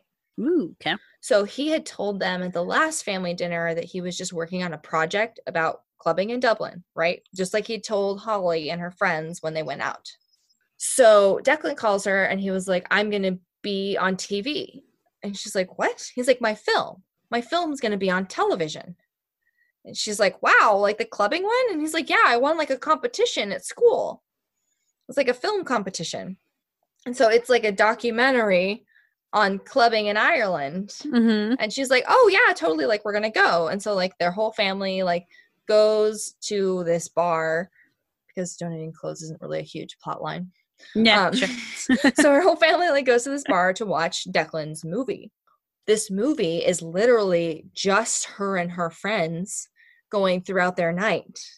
Oh, like it goes over them getting super trash beforehand and talking about how they're going to be good girls tonight like on her friend it's like her friends on the way to holly's before her birthday they're like we're going yeah but we're going to be good like all this stuff and then it's like scenes of them being dragged out of the club by the bouncers for videoing the celebrity and so like he puts it together so it's like really funny mhm. but it's still their night like they're embarrassed yeah. it's like their drunken escapades and he had told them like yeah maybe like the back of your head will be in a shot or something when they asked about it Mm-hmm. he was But like it's their full face, it was all of it and like, it's on the TV. entire it's on television for Ugh. everyone to see and Oof. even better is it got good reviews Oh, and so they were going to continue to air it Oh shit! and on more channels Hard pass. So the air it airs the first time and she's upset, but she knows that her brother's really proud of himself. And so all she really says is like, hey, like that was kind of shitty. Like Mm-hmm. that I wish you'd have said something to me, right? And so the next day she was like, You didn't think you were gonna get off that easy, did you? Like I just wanted you to have a good night because you just did a good job. But I'm hella pissed. Yeah, good on her. She's like, I just lost my husband. Like, I've got to try to get a job. People are recognizing me in public because all of the tabloids are talking about this show. Oh, Like, it's bad. Like, she goes to like, like Sharon calls her the morning after and she was just like, Did you see the tabloids yet? And she was like, No. And so she goes to like a newsstand and buys like all the newspapers, and every single newspaper is talking about it. It blew up. And so, like, she's like, I'm proud of you, but like, what the hell? Like, why would you think I'm okay with this? And he was like, Well, Ciara, I thought that you would be cool with it. And then all of a sudden he was like, Oh shit, you're gonna kill Ciara. Because Ciara's older, right? Ciara's Uh-huh. older than Declan, and so she's the other sister. And she's like, Why would you okay this? So Holly like storms up the stairs to go confront Ciara. She's like yelling at Ciara the whole way. And then she gets into Ciara's room and Ciara's like sobbing. oh, And she was like, Oh my, oh my god, are you okay? I guess she's only seen Ciara cry like once ever like, Mm. As siblings that just like wasn't Ciara's role. She was like, I wasn't even sure she knew how to cry. Like, like I wasn't positive, but I guess like the reason Ciara came back from Australia was not to be like supportive of Holly. I mean, yeah, it was like that's part of it, but like she had a fight with a guy she was dating that Mhm. she was with for like a few months, and she didn't think he would like let her leave. Oh, She thought he was gonna stop her at the airport, and he didn't. And so she was like sobbing in her bedroom, like looking at like photo albums of him. oh, so she wanted him to stop. He, she wanted Yeah. him. Oh, I She thought they, they they like fought over something stupid. I thought it was like an abusive one, and it was like good on her. No, it was like a good relationship. She wanted him to be more. Okay, that makes Yeah. sense. Yeah. Yeah, but I guess Ciara usually like floats from guy to guy, right? So Holly didn't really expect any of that, and I guess Ciara didn't really either. She's like, I'm still upset about it. Like it's stupid. She's like, you just lost your husband ten years, like, and I'm here crying over a guy I lost like over just like a few months. And Holly's just like, I get it. Like it's still lost. Like it still sucks. It's never gonna be fun. Like you can't really compare. So like it was like a nice sister moment, and then the whole like drama of the the documentary thing faded away. Like, just- Okay. just. Just kind of like, stopped "Ooh." caring. Yeah. It was something that they needed to move along the story, basically, because they Mm-hmm. Yeah. needed to fill up a month's time, which is Mhm. totally fine because like add some family drama, that's totally cool. Fast forward a little bit, we're going on to the next letter. Okay. This isn't even halfway through the book. I know we're on what March, April, May, June. We're on the Yeah, fourth so- letter of eleven. Actually, this is July. I was mistaken. So birthday Okay. outfit was March, lamp switch was April, karaoke was May, donate Oh, clothes was June. That's right. I, I, forgot for- about the car- the the uh lamp switch. No, you said you mentioned it. I just I smushed it it. together. I smushed Yeah. it with karaoke. I forgot it was its own letter. Okay, so we're yeah, in July. So now we're now we're on July. Okay. So in July, she opens a letter and it says like happy holiday. Oh, and there's, like, cute. A brochure inside with like it says like some travel agency attention Barbara. Hmm. And she's like, "What the heck? Like does he think I'm just going to go on a trip? Like what like it's summer. I mean, she could. She doesn't have a job still yet, does she? Exactly. No, she does not. Still no jobs. No jobs. Um so she was like, "Well, that's weird." So Holly makes her way to this travel agency and Barbara, this lady there is like she's been working there for a long time. She's not like real interested in her job. She just like gets by. She's usually like one of those like people who are short with their customers, but like she does remember Gerry because before Holly gets delivered the letter, we get like a little flashback of, like, Mm. Barbara's interaction with Gerry when he first came in. And she was just like, he was hunched over like an old man, but then he got close and I realized he was a young man. And so I was happy to like help him because like he seemed like very genuine and like he really needed some assistance where usually like I'm sassy with my customers who like don't know where they want to go because that's not really my job to tell you where to go. So she like walked Gerry through booking a trip, right? Mhm. So Holly shows up and she's like, Is Barbara here? Barbara? Anybody? Oh, yeah, got a And bar. Barbara's like, Yeah, why? And she's like, Well, I was supposed to talk to you. Like, my husband gave me this letter and this is all it said. And she like hands it to her and she was just like, I got nothing for you because at this point it's probably been over a year since Gerry booked it. Yeah, and also she's like, he didn't. He probably didn't. Wasn't like, hey, my wife's gonna come by in a year after I die. He probably was just like, I'm gonna book this trip. No, he wasn't real specific. He did give her like the confirmation paperwork and he gave Barbara the confirmation paperwork at the time and was just like, Can you hold on to it for me so my wife doesn't find it in the house? And she was like, Yeah, totally. And he was like, And please don't call the house to confirm like the seats or anything until after the first of July Okay. because she will be the notified in. July. Yeah. She needs a letter, basically. Mhm. And so like um so Barbara's assistant was like, "Oh, Holly Kennedy, like you're on my list to call next week." But like it's weird. I was told not to call you before July 1st no matter what. Like She's Mhm. like, it was it was kind of strange. She's like, I'm not really sure why. And Barbara was like, oh, click. uh-huh. Oh, Like, you're Gerry's wife. go barbara And. Holly's like, yeah, I am. So they like kind of connect over this really sweet moment. And she was just like, yeah, like he wanted to like book a trip for you. And so she like gives her all the trip like details and like all of her seats. And she's like, it's for your friends too. So it's for Holly Oh. and Sharon and Denise. oh, fun. to- Uh, Spain for like Ugh. five days. fuck yeah. right? Yeah. Hell yes. So Holly's like blown away. She was like, oh my God, you guys don't even know. Like, you'll see. So she like calls her friends and was just like, hey, you should meet me at my house. And so her friends come over to her house right away. And Holly again notices that her garden looks like it's neater. hmm She's like, that's really weird. But I don't Right? think much of it other than that. No, but like another Hmm. section is like cleared. Hmm. Like completely weeded and cleared. So it's very strange. So like Holly thinks this is a very strange occurrence and then she starts getting flustered with like her keys, like because she's got like too many keys on her ring and she like can't figure out the one to get in her door and her friends are like, "Okay, like you need to calm down, like tell us what's going on." And so they like finally get Holly in the door and they were just like, "Well, what did Gerry say?" And she was like, "Oh, he just gave me this." And they're like, "What the hell does this mean?" Like the little brochure hmm and they're like, "Did he book you a trip?" And she's like, "No." And they're like, "Oh." And he's like, "He booked us a trip." I Like- totally saw that coming, but I was just as excited. right? Exactly. And so like I love the way she did that like little excitement build up, but like there was some like fluster get there. And so like everyone pops a bottle of champagne and it's like, "Yeah, we're going to Spain in 3 weeks." Fuck yeah. Oh, Great. that'd be Um, nice. So leading up to Spain, um, Ciara's birthday happens. And so Ciara at this point had like had some flirtations with Daniel. And so Holly was like, oh, she's into him. Like, that's cool, whatever. I guess that's fine. Like my younger sister with the pink hair and tattoos is into this guy that I'm kind of think is nice, but fine. I'm not in that place. No big deal. Yeah. So she's like tried to like kind of encourage her sister to like, you know, reach out to him or whatever, but her sister hasn't like really done a lot because she generally just kind of floats around. So Holly didn't really think anything of it either. Um, but her sister calls her and is like, Hey, I'm having my birthday. Like, I want to do a family barbecue. And Holly's like, Oh, I don't want to That's exhausting. exactly. Um, and so Ciara was just like, no, like I need you to come and I want you to invite Daniel. And like, so uh, Holly's just like, well, that's really awkward. I don't really want to invite this guy for you, but I guess I will because we all know him at this point because they've been to the club enough that like her and her friend group like are like know him.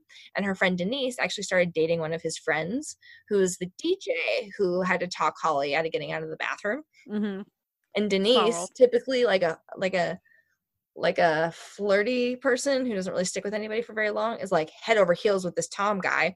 So like Daniel's kind of like worked his way into the friend group by proxy Okay. That between sense. liking Ciara and being best friends with Tom, who's now Denise's boyfriend. Mhm. And so she's like, all right, like sure, I guess I'll call him. Like it won't be that weird. Like I know this guy. Um, kind of. sort of, maybe a little. sort of maybe so she like invites him and he like comes to the barbecue but ciara is like flirting with this other guy and so she was like oh maybe ciara's not into him like whatever that seems kind of weird and then her fam her parents come out with like this birthday cake and ciara's boyfriend from australia shows up Oh shit. he was like i'm so sorry like i Oh. this was all so stupid. Like, please take me back. And so, like, Ciara jumps at him, and everybody's happy, right? Oh, good. Phew. I was worried that she was going to be sassy and be like, no, No, you waited too nah. long. Okay, good. Phew. romantic gestures never fail. Um, so Ciara ends up with that guy. So Holly was like, "Oh, like, sorry, Daniel," and he was like, "Oh, no big deal." Like, he like jokes like, "Don't want to mix business with pleasure," because before this, Ciara was complaining to Holly that she didn't have a job.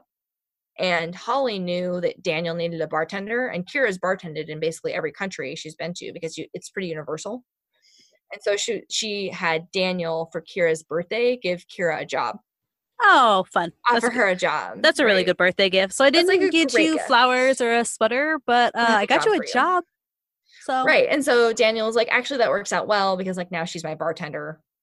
That would be weird. Like, yeah, that would be kind of it's all for the best. and appropriate. Right. It's fine. Yeah. Um, and so, um, I think they end up like leaving together and like hanging out a little bit afterwards, but like nothing really happens. He's just nice. She likes him.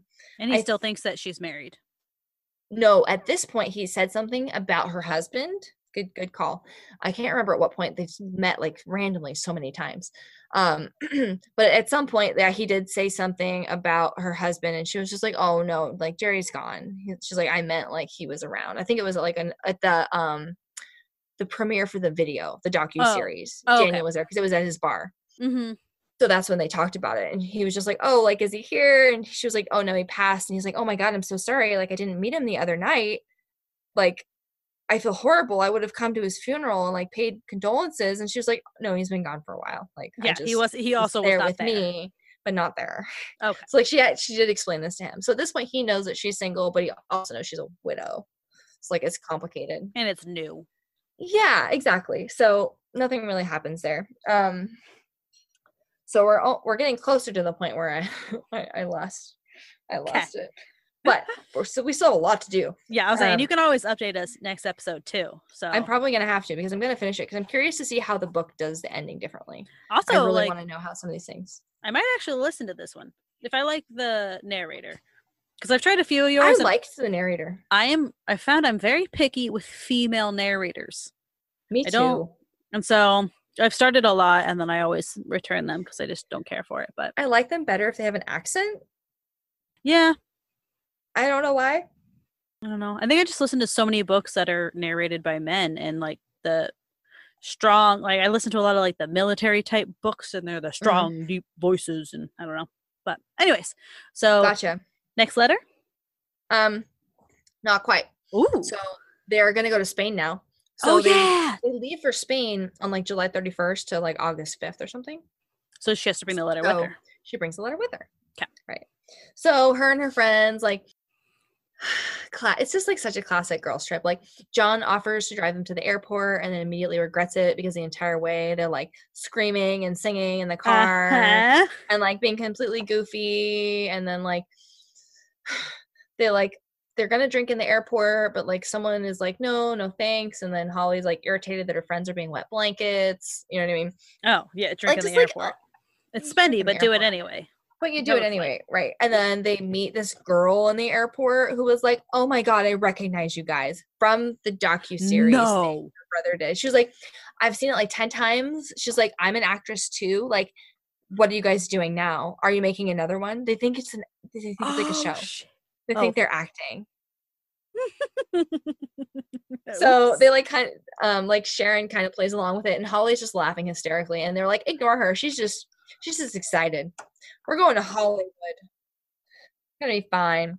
Right so they like kind of like mess with this girl who's like fangirling over them and they end up like sitting next to her in the freaking airplane and then being at the same hotel as her. oh sh- right of course. Um i think day one or two like they basically spend a lot of time like not really scheduling anything but like just like eating and relaxing and like hanging out on the beach and like chilling in the pool you know like you do. That's my favorite kind of vacation. I don't really like to make plans. I like to just like if there's something big i want to do i'll plan that like one thing but otherwise i just like to kind of like see where the day takes. I think I also like to do if I'm gonna plan a big thing, I want it earlier on, so I can do my one big thing and then have the rest kind of relax and chill day do whatever. Yeah, I don't want to. I don't want to feel like, I'm like 10 to 11 a.m Yeah. like 9 to 11 a.m i feel like is good for like an activity on my vacation day anyways Mhm. At least start. Get me out of my hotel. Get me at breakfast at my hotel no later than nine. Maybe I leave my hotel at ten, and if I'm back at mm-hmm. two or three because I'm having the time of my life, that's fine. But don't make me don't make me wait around till two o'clock to do any even on a Saturday. Thing. Like even on a in town.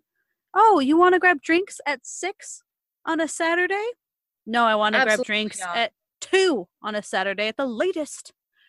Noted, Krista. Noted. I'm sorry my birthday party's so late in the evening. It's on a Friday, and I have to work, so it works. It's I will. Forgive you. Thanks. Um. Anyways, so they're just like kind of chilling on this trip, like doing doing a lot of nothing. Um, but they decided to go there in Spain out on I don't remember what they keep calling it. It's like it's like a dinghy, basically. It's like a little rowboat kind of thing, but they had a special word for it. It's not like a gondola. It's like one you would drive yourself. But they had a special word for it. I can't remember it now. Um doesn't matter. Semantics. They go out on this like little tiny boat to like just like kind of dig around in the water and they end up like talking about like Daniel and like how Holly's kind of avoiding him and Holly's feeling like her friends are keeping stuff from her, you know what I mean? And then like feeling excluded because she thinks that like Sharon and Denise like know what's going on in each other's lives, but are like not telling her the good things or the bad things. She doesn't feel like she knows anything because like they don't want to like burden her with the bad or like rub in the good because like she just lost her husband. That makes sense, yeah. Right. So like they kind of argue and bicker and they lose the the paddles. they lose the paddles. Oh no. And so like at first they're panicked and they start like screaming for help and at a certain point they just like get hysterical. Like total giggles. just kind of like a lot of people do when they like get nervous. Do you know what I Mhm. mean? Like just like total stress giggles. So like they're like on the floor of this damn boat giggling stuck in the middle of a lake or something and like one of those like police raft things like lifeguard people come over they've been screaming this whole time and somebody finally called it everyone, in. yeah everyone from the freaking beach is just like watching them yeah, like they're not very far out. Like they could just yeah they're not gonna swim in, no? Okay, no, well we'll send help. not so so the lifeguards like pull them into the boat and they're still laughing and they like get them onto the beach and then they're just like what are you guys looking at? Like sure now you're here. You could have helped us like freaking a half hour ago. Like we could have died. You know like that's what they were at. They was like we're gonna die out here. Yeah, and you're like, not really, but it's okay. right exactly. So like um i think it was probably good. I think it kind of released some of the tension that like everyone was kind of feeling because like they're on vacation. Um so i think i'm pretty sure they just spend the rest of the vacation this is where i started listening at two times speed I hope became a super listener. I was like, oh geez, time to get through this. Um, so they like kind of wrap up the vacation. It's fairly uneventful. Uh, Sharon though pukes, and Holly is like, "Are you okay?" And she's like, "Oh yeah, I just had like a seasickness dream about getting stuck on that stupid boat." Um, like that's I why I'm. That's not like, what it is. No, it never is. Uh-huh. uh-huh. yeah. So Seasickness dream my ass.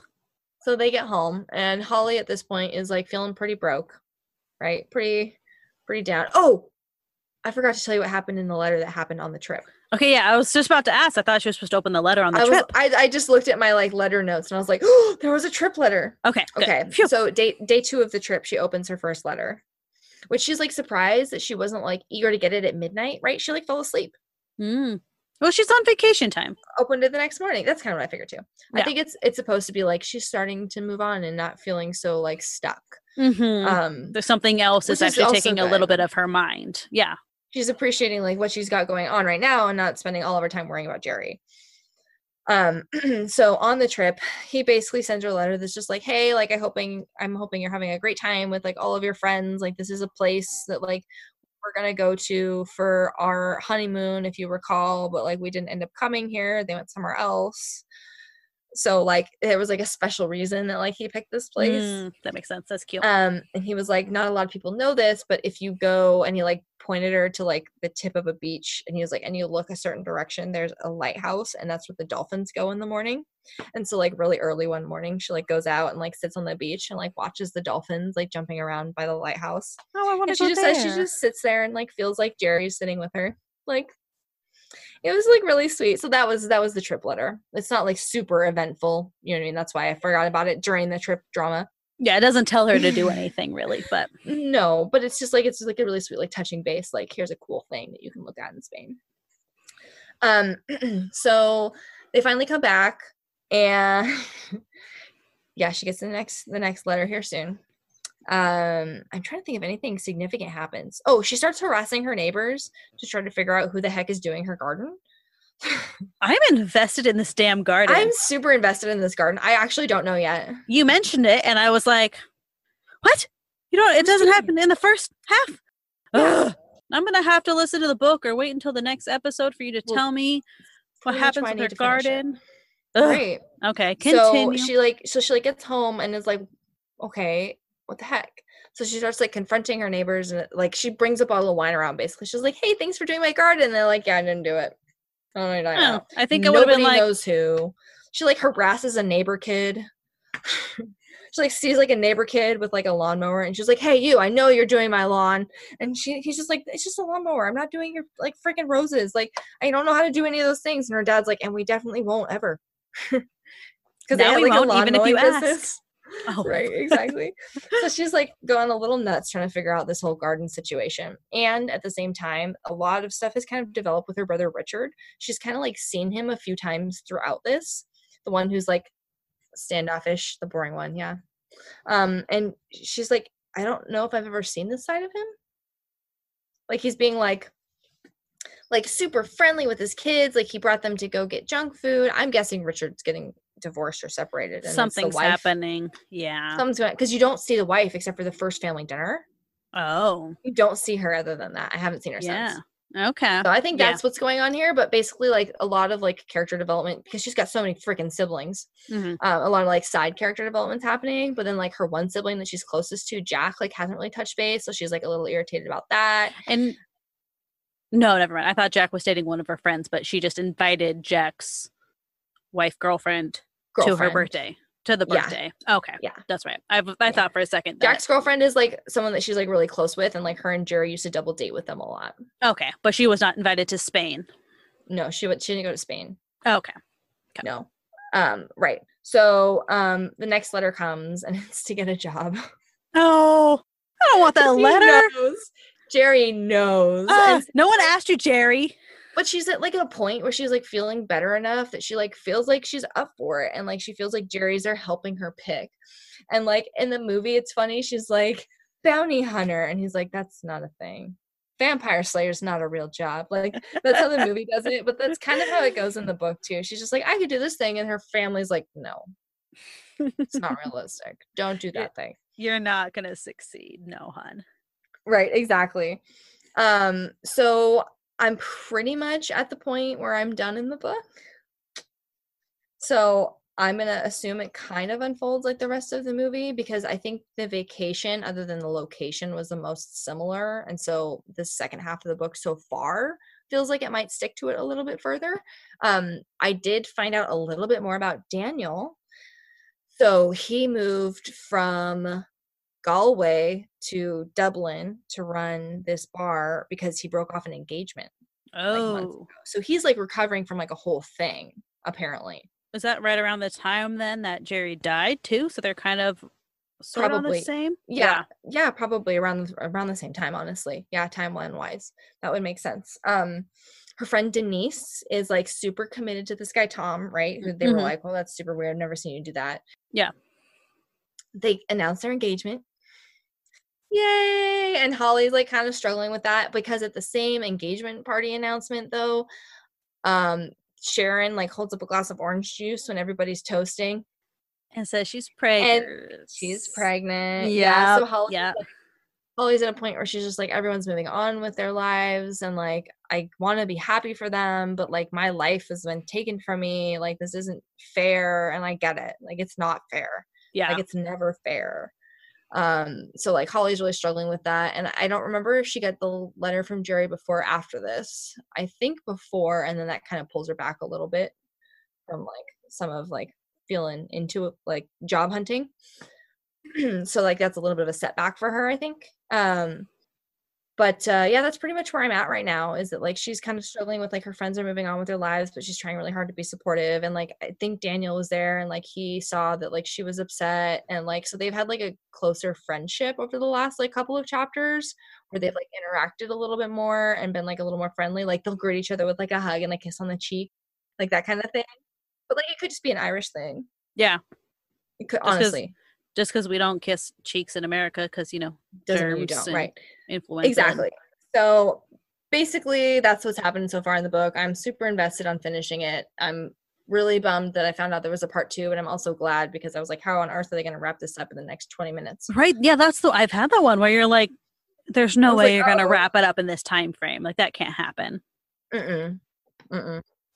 So what are the differences then so far with the movie that I've only seen one time? So I don't remember any of the movie either. Yay. Okay. Well, in the movie, they're not childhood sweethearts. Oh. They meet when she's on a trip, like an art school trip to Ireland. And I think they meet in Galway, which is where Daniel is from in this one. Mm, So Gerry's from Galway and she's from America. oh. So they moved to America in the movie. They I'm pretty sure they live in like New York. I guess that is one way to make uh, the blockbuster like bigger, quote unquote. Is yeah, because you know we we can't like things in other countries and oh, you're froze. Hang tight. Uh, Still froze. It's a really good picture. I wonder if I can get a picture of it. See if I can be quick enough. Oh, dang it. You literally had this face. best. It was a good one if I had been fast Oh, enough. no, I wanted to snap of it, but oh, you're, You're red, red. so oh, yellow. Red. Yellow again. Oh, white. Oh, I'm still yellow. But okay, now Oh, we're white. Okay. Okay. Where did we cut off? It's in America because we suck. So It's in America because we're terrible. Okay. Um, in the movie, she only has one sibling, Ciara. No, I think the five is one- fun. It is fun. It adds a lot more Or to the dynamic, but it them, but- also makes it way longer. That's true, yeah, because that's a lot of characters to turn. I mean, it's for it's a 14 hour audiobook, so yeah, Yeah. like it's way longer. So I totally understand why they reduce it down to the one. You know how I was saying that in the book the mother is like loving and caring and sweet? Uh huh. It's freaking Kathy Bates in the movie. Oh, is And it really? And she's like sassy and she's like not interested in Holly getting these letters. She thinks like Gerry shouldn't have done that. Like so she's like, "Come Holly pick up your goddamn respond?" package," kind of a thing. Like, get this shit out in of my the, house. well in the movie she doesn't holly doesn't go pick it up like it's her birthday like so the movie kicks off with it being her 30th birthday at the house so she doesn't like go out like none of that happens. Like the movie her brother makes doesn't happen none of that because her brother doesn't Oh. exist. Yeah. so it, the movie literally starts off with like Holly being like super dirty and just like singing in her house like a Judy Garland sad song. And like her family and her friends like burst in and they start like picking up the house and they've got like a cake. And her mom was like oh yeah there's this like letter outside or something. Or like there's a singing gram I think that brings a letter. Hmm, and she's okay. like is this Holly? And she's like yeah just give it to me. Like something like that happens. It's been a little while since I've seen the movie but something of that effect it comes to her. Oh, so yeah, And it's, her not- it's not a stack. no. Okay. and then her mom is just like oh this isn't a good idea. Because in the movie they're not exactly like month to month. They like show up in specific places. Oh, like like he kind of says they're going to be month to month but they're not exactly. Like when they go on their trip there's a letter at the place that they booked. Mhm. like so it's not exactly like it um in the movie her dad is not around the dad left and so that's why kathy bates is such a bitter beezy Mm, makes sense. uh, like I said, the location's different. Uh, their vacation in the movie is to Ireland, back to Galway to see where they met, hmm right? Where in the book they went to Spain. Okay, that makes sense.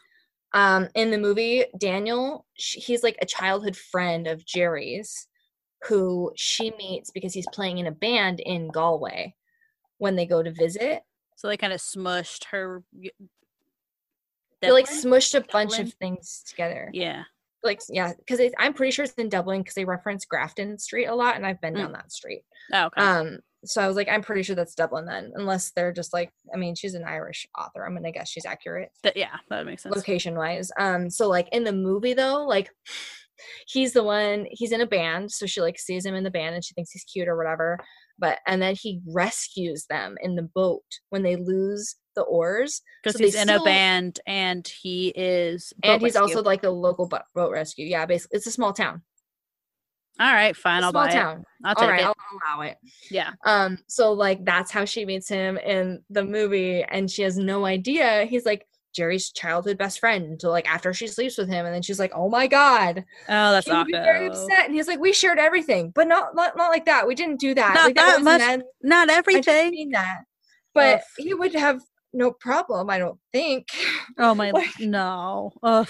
so like Okay. becomes this like whole thing and like in the um book um she only references his parents like once or twice and she basically says that like they don't get along which is the same in the movie but in the book because they're not from ireland the same way as they are in the movie right because like in the movie she sees them when she goes on their trip to ireland but in the book i guess they're like retired couple who travels so like on a cruise ship the entire So time so they're gone. they- yeah. Yeah they just like send her letters every now and then Okay. but like that's it. Like there's no investment there but like basically that's kind of the same like their their relationship like they didn't feel like she was good enough for gerry and like they just like didn't get along right? She like took their son. How dare how dare um sharon has a baby in the movie that's the same. Denise gets engaged real quickly to a guy named tom in the movie that's the same. So like Oh, like i said They, a lot they of the- kept the names of the characters for the you. same thread. Like the same main thread occurs. So like i get the changes that they made for the movie and i love this movie a lot so i don't have any qualms book versus movie but there's a lot more to the book and i think there's a lot more holly development in the book which i really like That makes sense. I mean, if you're going from what 14 hours to probably an hour and a half, two hour, and I don't think that's a two hour like movie, it- but maybe a two hour maybe a two hour movie yeah, like at most. I mean, with mine was mine was an hour and 20 minutes from a i'm 500 guessing it's page like an hour book. 40 So yeah yeah, it's it's Yeah, an. I mean, that's so- just a thing we have as book readers, right? We have to accept that character development dies off, but I'm pretty good at like dividing a book versus a movie. Like I just see them as different entities, like just basically understanding like the constraints involved with each.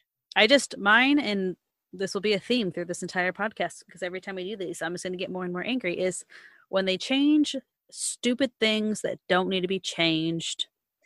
Bothers me too. It's Mhm, like- unnecessary. I have one where literally a character says a different line. Like a, in the book, it's a woman who says it. In the movie, it's a man. That woman was there, standing right next to the man. Why couldn't she have said it? Ugh. Okay, I'll get off my soapbox. I'll save that for when we actually cover that one because it's on my list someday to cover. So I know. But uh, we had a lot to talk about you're frozen still Hold on. because those movies. okay, you're unfroze now. We had a lot to talk about in this one because we had like our books and then we had our movies, and these were very long books. And Yeah, so I think she probably gonna be only- like a marathon episode. I think she only writes long books. I don't think she writes any kind of shorter book.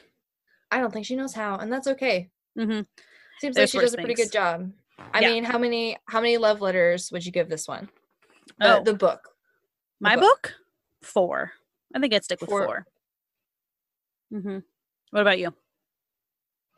Well, I haven't quite finished it, so I kind of want to see how she wraps it up and like who did the garden and like that kind of thing. But thus mm. far, I would probably call it like at least like a four and a half because there's a really good balance of like romantic comedy and friendship and character development.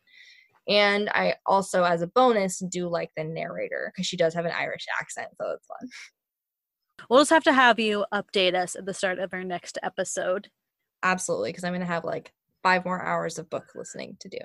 Talking about our next episode, we are doing birthday books because we are both March birthday people because March is a lovely month to have It's your birthday in. month. Yeah. It there's no holidays that take over things. My birthday always falls on spring break. Not that that matters anymore, That's but so nice though. yeah, I've never worked or gone to school on my birthday, and I hope to never have to. I always take my birthday off. Oh yeah, I mean I do now still, but even growing up, I never had to go to school or anything. But yeah, That's so so we each basically just picked a book for the other person for their birthday because the next episode also drops on my actual birthday. Does So- it on your actual? Oh my god, Mhm. I didn't realize. Okay, Yeah. perfect. That's even So better. everyone gets to celebrate with us. So Yay!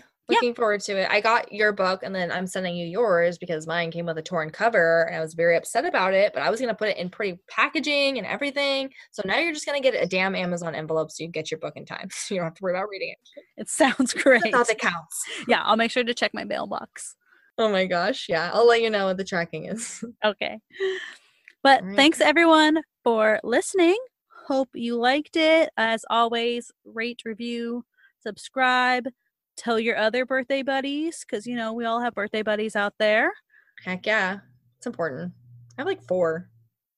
I have two that I know of. It's But- pretty good. March is a popular month. What's It Mm. I don't want to think about that. No, I don't want to do. No, I thought about doing the same thing. I don't want to. It's June. I don't need to know. Don't tell us. Yeah, we'll keep it secret.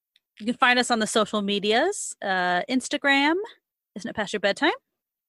We've got a website where you can find all of our past books if you're curious what we've listened to and you don't have to listen through all of the podcasts. I mean, you should listen anyway, but like we have a list of them for your convenience. So you can go find those at isn'titpastyourbedtime.com. Mm-hmm. So that way you know if there was one and you're like, oh, I really liked it. What was it? You don't have to re-listen. And we are on Twitter, IIPYB underscore pod. So yeah. Thanks everyone, and we will talk at you when we celebrate my birthday. Bye. Bye.